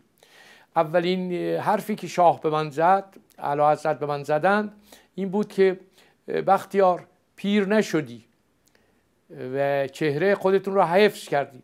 گفته بوده من فعالیت اعلی حضرت رو نداشتم. کمتر فعالیت داشتم. می‌پرسه از بختیار که این پدیده خمینی چیست؟ میگه نتیجه 25 سال حکومت دولت است که سرکار می آورد رو کار و ما های اصرار, اصرار می‌کردیم که از این دولت ها کاری ساخته نیست و کار رو به اینجا رسوندن. دکتر بختیار می‌گفت که شاه این میز جلو روش اینجوری رو به طرف من فشار داد و گفتش که این مملکت این شما. حالا هر کاری می‌خواد بکنید بکن. از اینجا وارد بخش سوم و آخر این فصل کتاب یعنی بخش سرنگونی شاه تو دی و بهمن 57 میشیم. بختیار بعد از اینکه نخست وزیر شد دست به یه سری اقدامایی زد که مخالفا رو راضی کنه. مثلا اعلام کرد که شاه به زودی از ایران میره قول داد که حکومت نظامی لغو میشه و وعده انتخابات کاملا آزاد رو داد. طی هفته بعدش چند تا قرارداد تسلیحاتی به ارزش 7 میلیارد دلار رو لغو کرد و فروش نفت به آفریقای جنوبی و اسرائیل رو هم متوقف کرد. اعلام کرد که ایران از سازمان سنتو خارج شده و دیگه هم نمی‌خواد جاندارم خلیج فارس باشه.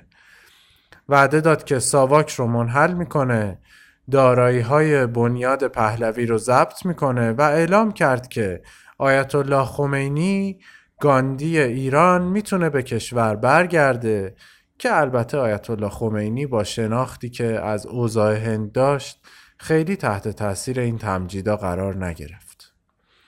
بالاخره شاه هم از ایران رفت و قرار شد یه شورایی به نام شورای سلطنت وظایف قانونی شاه رو انجام بده. بختیار در حالی که این اقدامات رو انجام می‌داد مدام هم هشدار می‌داد که اگه مخالفا در مقابل تلاش او برای برقراری حکومت مشروط مانع ایجاد کنن مثل شیلی یه دیکتاتوری نظامی خشن و سرکوبگری رو به وجود میاره. رهبرای مخالف به شیوه های مختلفی نسبت به بختیار و اقداماتش واکنش نشون دادن. از یه طرف آیت الله شریعت مداری و رهبرای مذهبی میانه روتر اعلام کردند که از نخست وزیر جدید پشتیبانی می‌کنن و می‌گفتن که اگه تلاشای بختیار شکست بخوره کشور دچار هرج و مرج میشه. از طرف دیگه سنجابی و فروهر بختیار را از جبهه ملی اخراج کردند و گفتند که بدون کنارگیری شاه صلح بی صلح آیت الله خمینی هم مردم رو به اعتصابات و تظاهرات بیشتر فراخوند و اعلام کرد که پیروی از بختیار مثل پیروی از اربابش یعنی شیطانه. بعد از یه وقفه کوتاه از اوایل دی دوباره اعتصابا شروع شد و نتیجه شد کمبود مواد غذایی و سوختی و البته فلج شدن اکثر وزارتخونه ها و بازارا و دانشگاه ها و دبیرستان ها و تأسیسات نفتی و حمل و نقل آتیش سوزی ها و درگیری های خیابونی هم روحیه ارتش و داغون کرده بود و فرار از پادگان ها از قبلم بیشتر شده بود مهمتر این که جمعیت های زیاد مردم حالا نه تنها علیه شاه که علیه بختیارم تظاهرات می‌کردند. وقتی که آیت الله خمینی از مردم خواست همه پرسی خیابونی برگزار کنن و تکلیف سلطنت و همینطور تکلیف دولت بختیار رو معلوم کنن توی هفتم و هشتم بهمن ماه فقط توی تهران بیش از یه میلیون نفر اومدن تو خیابون. دوازده بهمن که آیت الله خمینی وارد ایران شد حدود سه میلیون نفر برای استقبال اومدن تو خیابون. حالا آیت الله خمینی پیامبر و استراتژیست انقلاب برگشته بود تا خودش شخصا انقلاب رو رهبری کنه. بوی گل سوسن و یاسمن آید از بهاران کنون از وطن آید. جان ز تن رفته باز سوی تن آمد رهبر محبوب قلب از سفر آمد. گیر چو بیرون رود فرشته درآید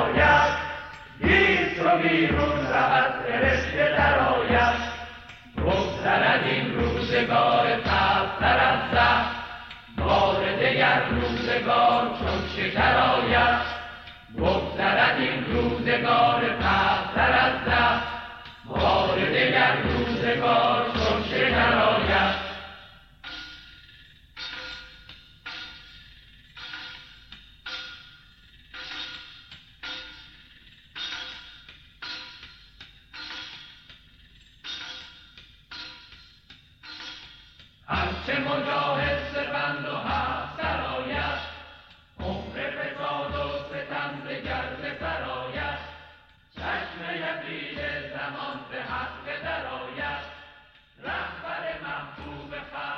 البته تا الان رژیم پهلوی دیگه عملا سرنگون شده بود.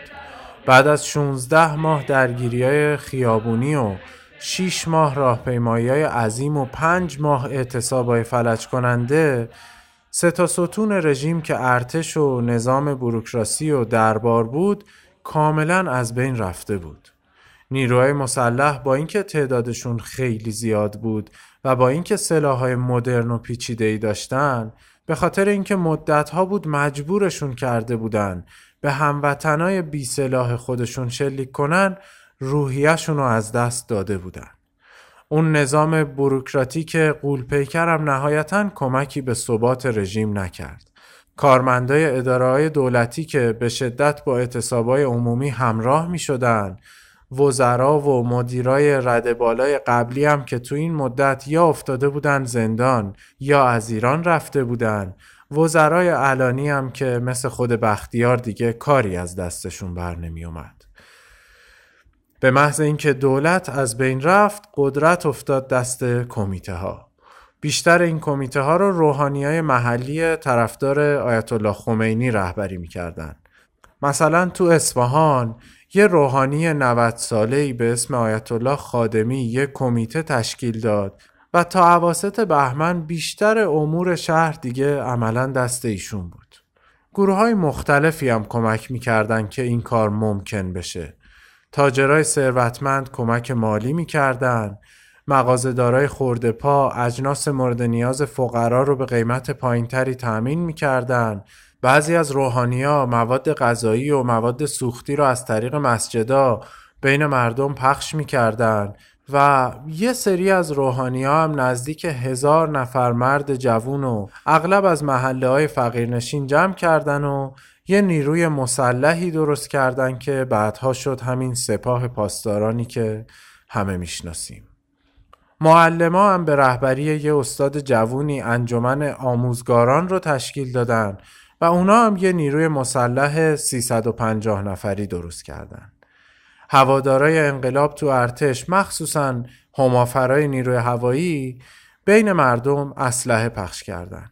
گروه های داوطلب مذهبی که تا قبل از این مسئول انتظامات مراسم محرم بودن الان تظاهرات سیاسی رو سازماندهی می‌کردن. سنفا و کمیته های اعتصاب هم که توی کارخونه ها تو این مدت تشکیل شده بودن حالا فعالیتاشون رو با همین کمیته ها هماهنگ می‌کردن. در واقع این کمیته ها بودن که عملا حکومت می‌کردن. مواد غذایی پخش می‌کردن، قیمت ها رو مشخص می‌کردن، قوانین راهنمایی رانندگی رو اجرا می‌کردن و البته مهمتر از همه دادگاه های شرع رو احیا می‌کردن. برخلاف شهرهای مرکزی که کمیته هاشون و روحانی های طرفدار آیت الله خمینی اداره می‌کردن توی استانهای دیگه اوضاع یکم پیچیده تر از این بود. مثلا تو آذربایجان بیشتر کمیته ها دست روحانیایی بود که هرچند به طور علنی طرفدار آیت الله خمینی بودن ولی در واقع از آیت الله شریعت مداری پشتیبانی می‌کردن. آیت الله شریعت مداری خودش اهل تبریز بود. تو کردستان قدرت دست شوراهای شهر بود که اونا هم از روشنفکرای حزب دموکرات کردستان و روحانیای پیرو شیخ عزالدین حسینی تشکیل شده بودند. شیخ عزالدین حسینی یکی از روحانیای سرشناس مهاباد بود.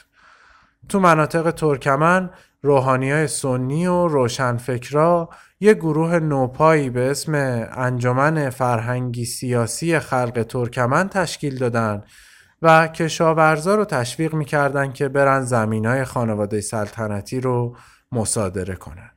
تو مناطق بلوچنشین هم روحانی های سنی و معلما حزب وحدت اسلامی رو درست کردن و همینا کمیته ها رو اداره می‌کردن. تو نواحی عرب نشین خوزستان هم قدرت افتاد دست روحانی های محلی و سازمان فرهنگی سیاسی قبیلهی خلق عرب. با اینکه روحانی های مناطق عرب نشین اغلب شیعه بودن ولی بیشتر آیت الله شبیر خاقانی رو پیشوای خودشون می‌دونستن تا آیت الله خمینی رو. نکته مهم دیگه این که بیشتر این سازمان های قومی جمهوری اسلامی نمی‌خواستن بلکه جمهوری دموکراتیک اسلامی می‌خواستن. و دنبال این بودن که بتونن یه سری تضمینایی رو برای استانا و جمعیت های غیر شیعه و اقلیت های زبانی بگیرن. آیت الله خمینی بعد از اینکه برگشت تهران گفت که تا کنارگیری بختیار تظاهرات ادامه داره. مهدی بازرگان رو معمور کرد که دولت موقت رو تشکیل بده و نزدیک میدون ژاله یک کمیته ای راه انداخت که از طریق اون فعالیت های بیشتر کمیته های محلی رو هماهنگ می‌کردن و کمیته های غیرقابل اعتماد رو هم منحل می‌کردن. مهمتر از اون این که از طریق شورای انقلاب با رؤسای ستاد ارتش وارد گفتگو شدن. همون موقع که شورای انقلاب داشت به طور مخفیانه با ستاد ارتش گفتگو می‌کرد سازمان چریکی و حزب تودم تیر خلاص رژیم رو زدن. عصر جمعه بیستم بهمن 57 تکنسیانا و همافرای نیرو هوایی توی یه پایگاه نظامی نزدیک میدون ژاله شورش کردن. گارد شاهنشاهی داشت سعی می‌کرد این شورش رو سرکوب کنه که سازمانای چیریکی اومدن کمک همافرایی که محاصره شده بودن و بعد از حدود 6 ساعت درگیری گارد شاهنشاهی رو مجبور به عقب نشینی کردن. فردا صبح شورشی های نیرو هوایی و چیریکا کامیونای پر از اسلحه رو بردن دانشگاه تهران و به داوطلبا اسلحه دادن. بعدم به نه تا مرکز پلیس و مهمترین کارخونه اسلحه سازی شهر حمله کردن و تصرفشون کردن. تا آخر اون روز دیگه شهر پر شده بود از اسلحه. یکی از روزنامه های تهران می نویسه به هزار تن از مردم از کودک ده ساله تا پیرمرد هفتاد ساله اسلحه داده بودن فرداش یک شنبه 22 بهمن درگیریا به اوج خودش رسید. چهار تا سازمان چریکی اصلی و حزب توده و ارتشی های فراری به کمک هزاران داوطلب مسلح بیشتر انبارای مهمات و پادگانای گارد شاهنشاهی و زندان اوین و دانشکده افسری و پادگانای اصلی ارتش رو که حتی نگهبانم نداشتن تصرف کردند. ساعت دو بعد از ظهر رئیس ستاد کل ارتش اعلام کرد که ما توی دعوای بختیار و شورای انقلاب بیطرفیم ساعت 6 بعد از ظهر رادیو اعلام کرد اینجا تهران است صدای حقیقی ایران صدای انقلاب و بعد از دو روز درگیری شدید رژیم پهلوی سرنگون شد. ملت غیور و مسلمان ایران خدای را که بر ما منت نهاد رژیم جنایتکار شاهنشاهی را در هم فرود و اسلام عزیز را بر ما حاکم ساخت.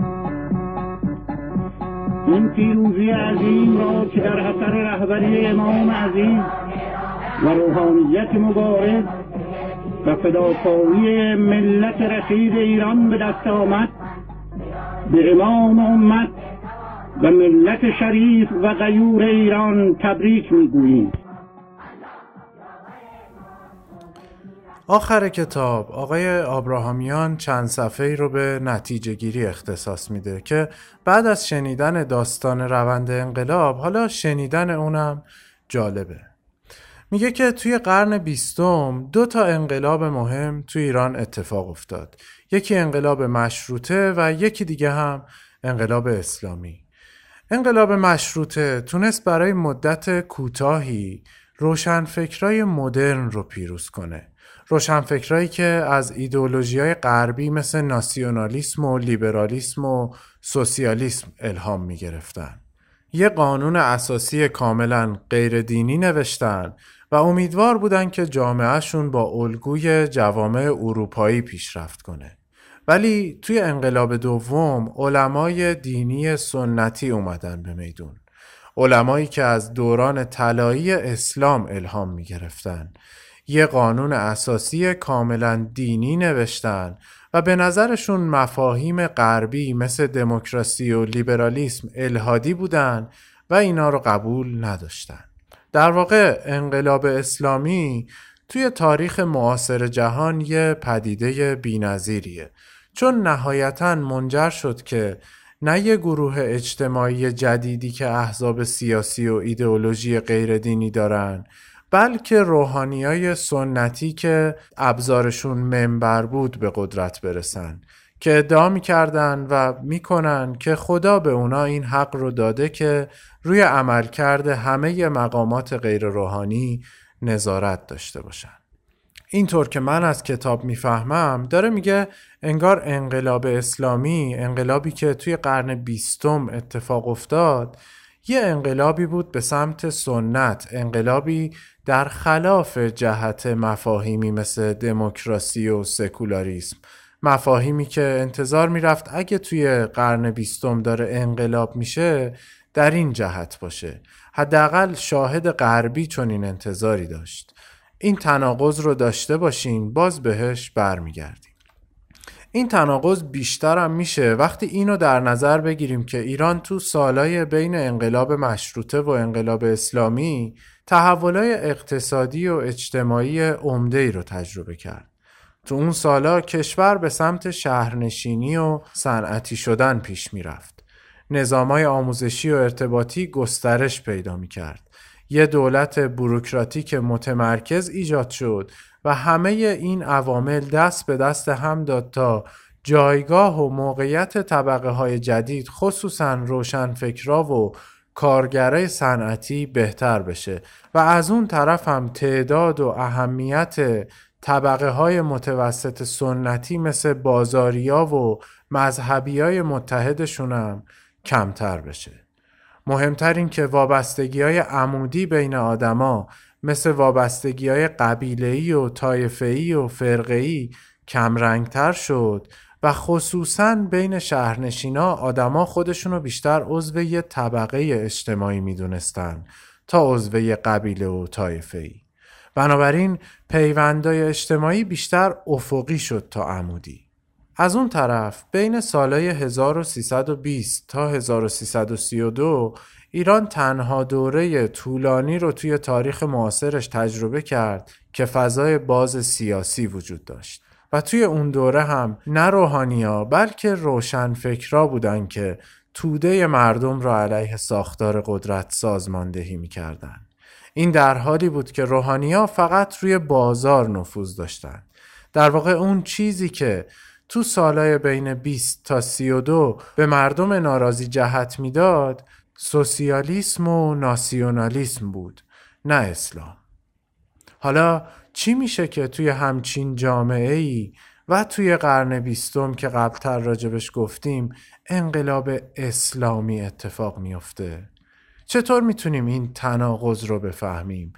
چرا انقلاب 57 که بیشتر محتواش اجتماعی اقتصادی و سیاسی بود شکل ایدئولوژیک کاملا مذهبی به خودش گرفت و جالبتر این که آیا عواملی که به انقلاب شکل اسلامی دادن زود گذرن یا پایدارن؟ این سوالا رو نویسنده فقط دو سه سال بعد از انقلاب داره می‌پرسه ها خیلی جالبه نویسنده معتقد بدون در نظر گرفتن نقش تعیین کننده ای که آیت الله خمینی داشت نمیشه به این سوالا جواب داد. نقش آیت الله خمینی برای انقلاب اسلامی مثل نقش لنین برای انقلاب بلشویکی مثل نقش ماو برای انقلاب چین و مثل نقش کاسترو برای انقلاب کوبا. دو تا عامل می‌تونه مشخص کنه که چرا آیت الله خمینی اون محبوبیت گسترده رو کسب کرد و تونست چون این نقش تعیین کننده ای داشته باشه.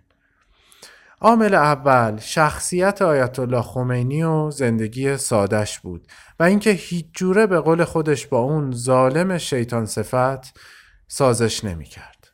تو کشوری که بیشتر سیاستمداراش زندگی مرفهی داشتن آیت الله خمینی مثل درویشا زندگی می کرد و مثل بیشتر مردم رفاه مادی چندانی نداشت.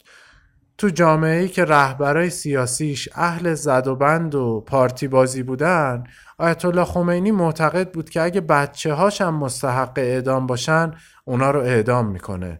و به قول طرفداراش مثل مردان خدا عمل می‌کرد که به جای اینکه دنبال قدرت ظاهری باشه در پی اقتدار معنوی بود.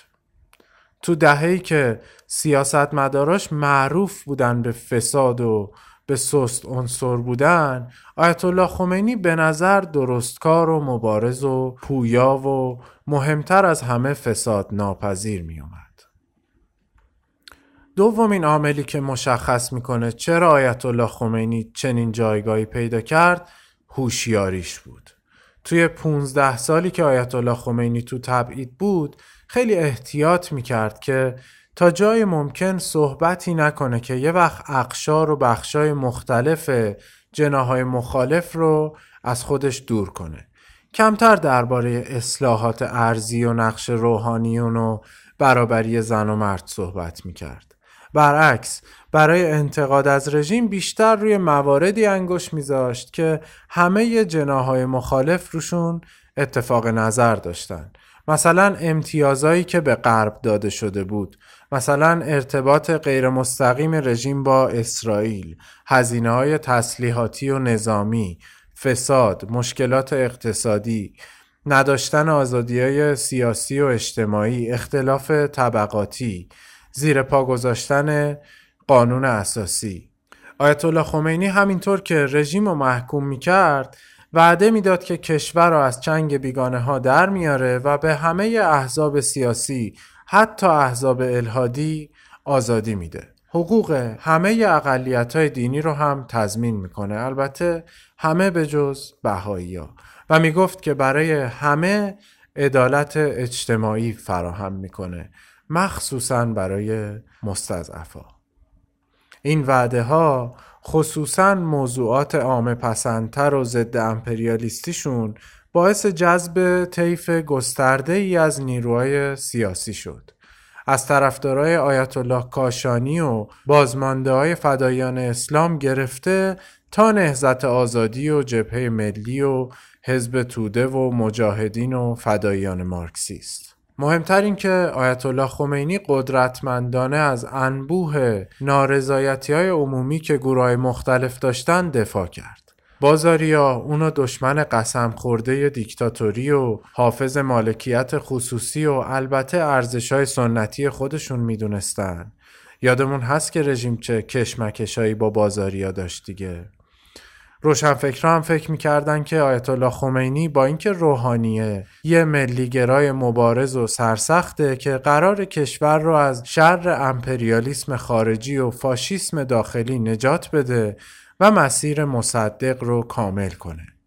کارگرا اینطور به نظرشون میومد که اون یه رهبر مردمیه که عدالت اجتماعی خیلی براش مهمه و می‌خواد ثروت رو از ثروتمندا بگیره و بده به فقرا. به نظر روستایی هم اون مردی بود که قرار بود بهشون زمین و آب و برق و راه و مدرسه و درمونگاه بده.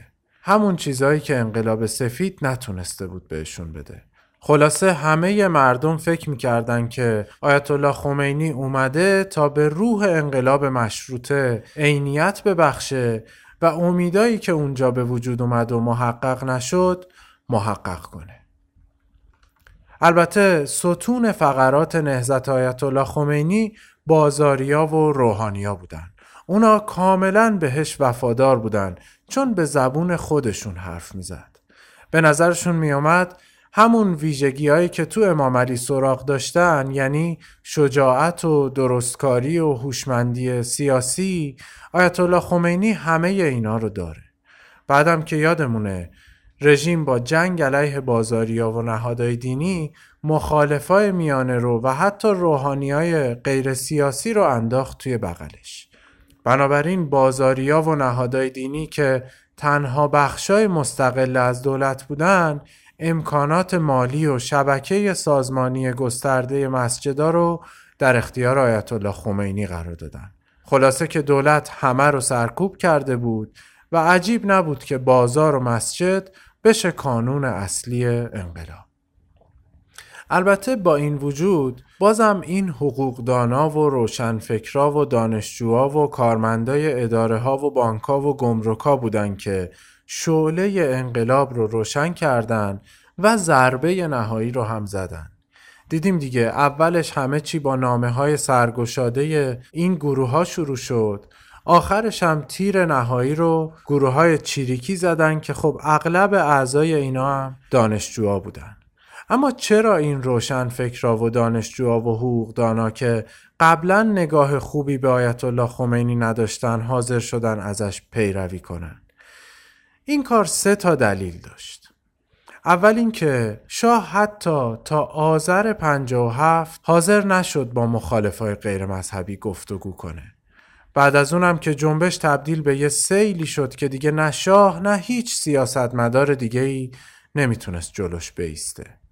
دلیل دوم این بود که آیت الله خمینی با سخنرانیاش تونست نظر مخالفای غیر مذهبی رو به خودش جلب کنه و بهشون اطمینان بده که قرار نیست به جای این حکومت استبدادی یه حکومت دین سالار حاکم بشه. مثلا فردای جمعه سیاه هشدار داد که شاه می‌خواد نه تنها علما بلکه روشنفکرا و سیاسیون درستکار رو هم خورد کنه. تو آبان ماه به روزنامه نگارا گفت که حکومت آینده دموکراتیک و اسلامی خواهد بود. تو همین آبان ماه به مردم اطمینان داد که نه خودش نه روحانی های طرفدارش هیچ کدوم نمی‌خوان به کشور حکومت کنن تو آذر ماه اعلام کرد که تو یه جامعه اسلامی زنا هم مثل مردا حق رأی دارن و حقوقشون هم با مردا برابره. تو دیماه 57 هم گفت که قانون اساسی جمهوری اسلامی رو یه مجلس مؤسسانی می نویسه که انتخاباتش به شکل آزاد برگزار میشه. پس خیلی عجیب نبود که روشنفکرایی که تاریخ مشروطه رو می‌دونستن آیت الله خمینی رو بیشتر شبیه آیت الله تباتبایی و بهبهانی ببینن تا شیخ فضل الله نوری اما در واقع آیت الله خمینی شیفته شیخ فضل الله بود چون نظامای غربی رو رد می کرد و معتقد بود که آیت الله تبا تبایی و بهبهانی رو سیاستمدارای غربی گمراه کردند. دلیل سوم موفقیت آیت الله خمینی محبوبیت خیلی زیاد شریعتی بین روشنفکرای جوون بود. هرچند که شریعتی علیه روحانیت هم زیاد صحبت کرده بود اما آیت الله خمینی اومد بعضی از نظراتش رو تصدیق کرد و نظر طرفدارای او رو هم به خودش جلب کرد. کدوم نظرات شریعتی رو تصدیق کرد؟ مثلا زدیتش نسبت به سلطنت رو انتقاد علنیش از علمای غیر سیاسی و هوادار رژیم رو تأکیدش بر موضوعاتی مثل انقلاب، زدیت با امپریالیسم و پیام انقلابی محرم و امام حسین رو عبارتهایی مثل مستضعفان وارثان زمین خواهند بود و کشور به یک انقلاب فرهنگی نیازمند است و مردم استثمارگران را به زبالدان تاریخ خواهند انداخت رو.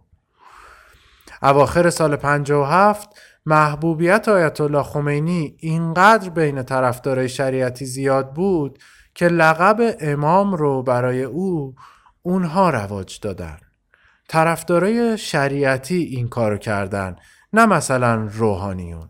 طرفدارای شریعتی که دیگه از وجود استاد و مرشد قبلیشون محروم شده بودن اعتقاد داشتن که آیت الله خمینی یه آیت الله معمولی نیست و یه امام کاریزماییه که انقلاب رو به انجام میرسونه و امت رو به سمت اون نظام توحیدی که سالها منتظرش بودن هدایت می‌کنه. جالبه که بعد از انقلاب مشروطه علما معترض بودن که گول روشن فکرا رو خوردن. ولی بعد از انقلاب اسلامی این روشن فکرا بودن که می‌گفتن ما گول علما رو خوردیم. اما از اون طرف کارگرای شهری هم حکم خط شکن رو داشتن. کارگرای صنعت نفت با اعتصابشون دولت رو به آستانه ورشکستگی کشوندن. کارگرای کارخونه ها و حمل و نقلم چرخهای صنعت رو از کار انداختن. بعدم اون جوونایی که جسورانه با نظامی ها مبارزه می‌کردن و کشته می‌شدن و اون جمعیت های عظیمی هم که راهپیمایی می‌کردن اینا هم بیشتر اهل حلبی آبادا و محله های فقیرنشین بودن. سه تا دلیل باعث شد آیت الله خمینی بتونه این افراد رو هم بسیج کنه. اول اینکه در حالی که رژیم نمی‌تونست به انتظارات روزافزون مردم پاسخ بده آیت الله خمینی وعده عدالت اجتماعی می‌داد دوم اینکه رژیم با اینکه نسبت به علمای رد بالا بدبین بود جلوی عزاداریا و تشی جنازه ها و نماز جماعت ها و کلا فعالیت های روحانی های رد پایین رو نمی گرفت. یکی از نماینده های مجلس سال 52 به یه روانشناس اجتماعی گفته بود که ازاداری های محرم از نظر سیاسی خوبه چون افراد محروم و از کمونیسم به سمت مسیرهای بیزرر هدایت می‌کنه. دلیل سوم هم این بود که مذهب به افراد ساکن مناطق فقیرنشین و حلبی آبادا یه احساس همبستگی گروهی و اجتماعی می‌داد. همون احساسی که از وقتی روستاهاشون رو ترک کرده بودن دیگه نداشتن.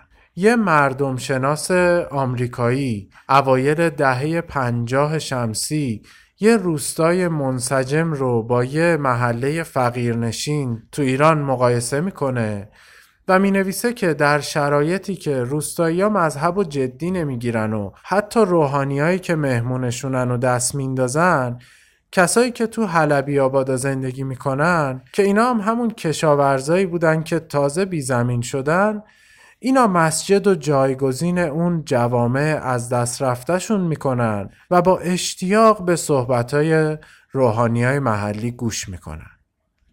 چهارمین علت موفقیت آیت الله خمینی بین فقرا هم این بود که خب همه احزاب مخالف سکولار سرکوب شده بودن.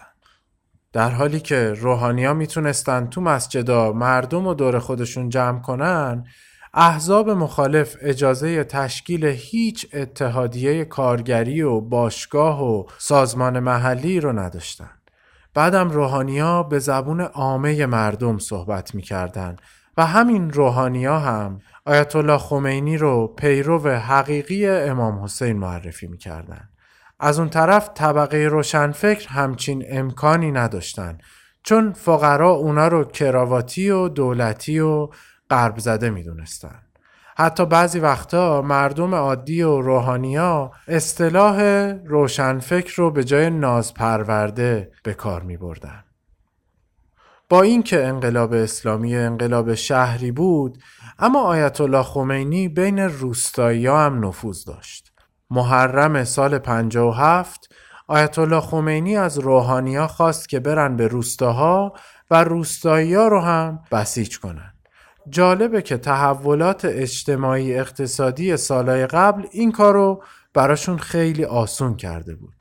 چون اولا اصلاحات ارزی یه کاری کرده بود که روستایی دیگه زیر نظر اربابا و رؤسای ایلات نباشن و خودشون مستقیما با دولت طرف باشن. بعدم روابط تجاری روستاها با شهرها تو این چند سال خیلی خیلی نزدیکتر شده بود. از اون طرفم بعد از انقلاب مشروطه اینطوری بود که بزرگای روستاها به اصطلاح رعیتاشون رو جمع می‌کردن میبردن که به هر کی می‌گفتن رأی بدن. اما تو این سالا اوضاع تغییر کرده بود. بنابراین توی انقلاب مشروطه قدرت روحانیا نه تنها توی شهرها توسط روشنفکرا بلکه توی روستاها هم به خاطر نظام ارباب رعیتی خیلی محدود بود. اما بعد از انقلاب اسلامی دیگه زمینه لازم برای فعالیت روحانیات تو روستاها وجود داشت چون این پیوندهای سنتی دیگه وجود نداشت. به همین دلیلم بود که سال 58 آیت الله خمینی تو منطقه هایی مثل ترکمن صحرا و بلوچستان و کردستان مشکل پیدا کرد. چون اونجا هنوز خیلی تغییر نکرده بود. هنوز خانای محلی و روحانی های سنتی و روشنفکرای تندرو می‌تونستن سازمان های قومی خودشونو درست کنن. برگردیم به اون سوال که آیا عواملی که منجر به انقلاب شدن گذرا هستند یا پایدارن نویسنده معتقده که یه ترکیبی از عوامل پایدار و عوامل گذرا منجر به انقلاب شدن. عوامل پایدار مثل فرهنگ شیعی مردم شهرها پیوند تاریخی بین بازار و نهادهای دینی و تحولات اجتماعی سیاسی که گفتیم تو روستاها زمینه نفوذ روحانیا رو فراهم کرد. عوامل گذرا مثل شخصیت کاریزمایی آیت الله خمینی نفرت شدید مردم از شاه و همینطور ناتوانی شدید احزاب غیر مذهبی آقای آبراهامیان کتاب رو اینطور تموم می‌کنه که میگه بعیده که روحانیت بتونه آیت الله خمینی دیگه ای پیدا کنه. باز یادآوری می‌کنم که کتاب دو سه سال بعد از انقلاب منتشر شده. میگه بعید آیت الله خمینی دیگه ای پیدا بشه چون از بین شاگردای آیت الله خمینی اونایی که مثل خودش انقلابیان هوشمندی سیاسی اونو ندارن. یا برعکس هوشمندی سیاسی رو دارن ولی اونقدر انقلابی نیستن. بعدم احتمال این وجود نداره که روحانیت بتونه یه دشمن عمومی دیگه ای مثل شاه پیدا کنه که بتونه کل جمعیت رو به خاطر نفرت از اون دور خودش جمع کنه. مگر اینکه یه دشمن خارجی حمله کنه و کشور رو تهدید کنه. و خب ما می‌دونیم که بعدا هم شد. بعدم نیروهای غیر مذهبی که جون بگیرن و بین طبقات ناراضی خصوصا بین روشنفکرا و کارگرای شهری و روستایی یا نفوذ پیدا کنن روحانیا کم کم نفوذشون رو از دست میدن. اما اینکه بین احزاب قدیمیتر مثل حزب توده و جبهه ملی یا احزاب جدیدتر مثل فدایی و مجاهدین یا حتی عناصری از ارتش از هم پاشیده کدوم یکی از این سازمان ها می‌تونه مردم رو به خودش جذب کنه؟ سوالیه که آیندگان باید بهش جواب بدن. سوالیه که شاید ما باید بهش جواب بدیم.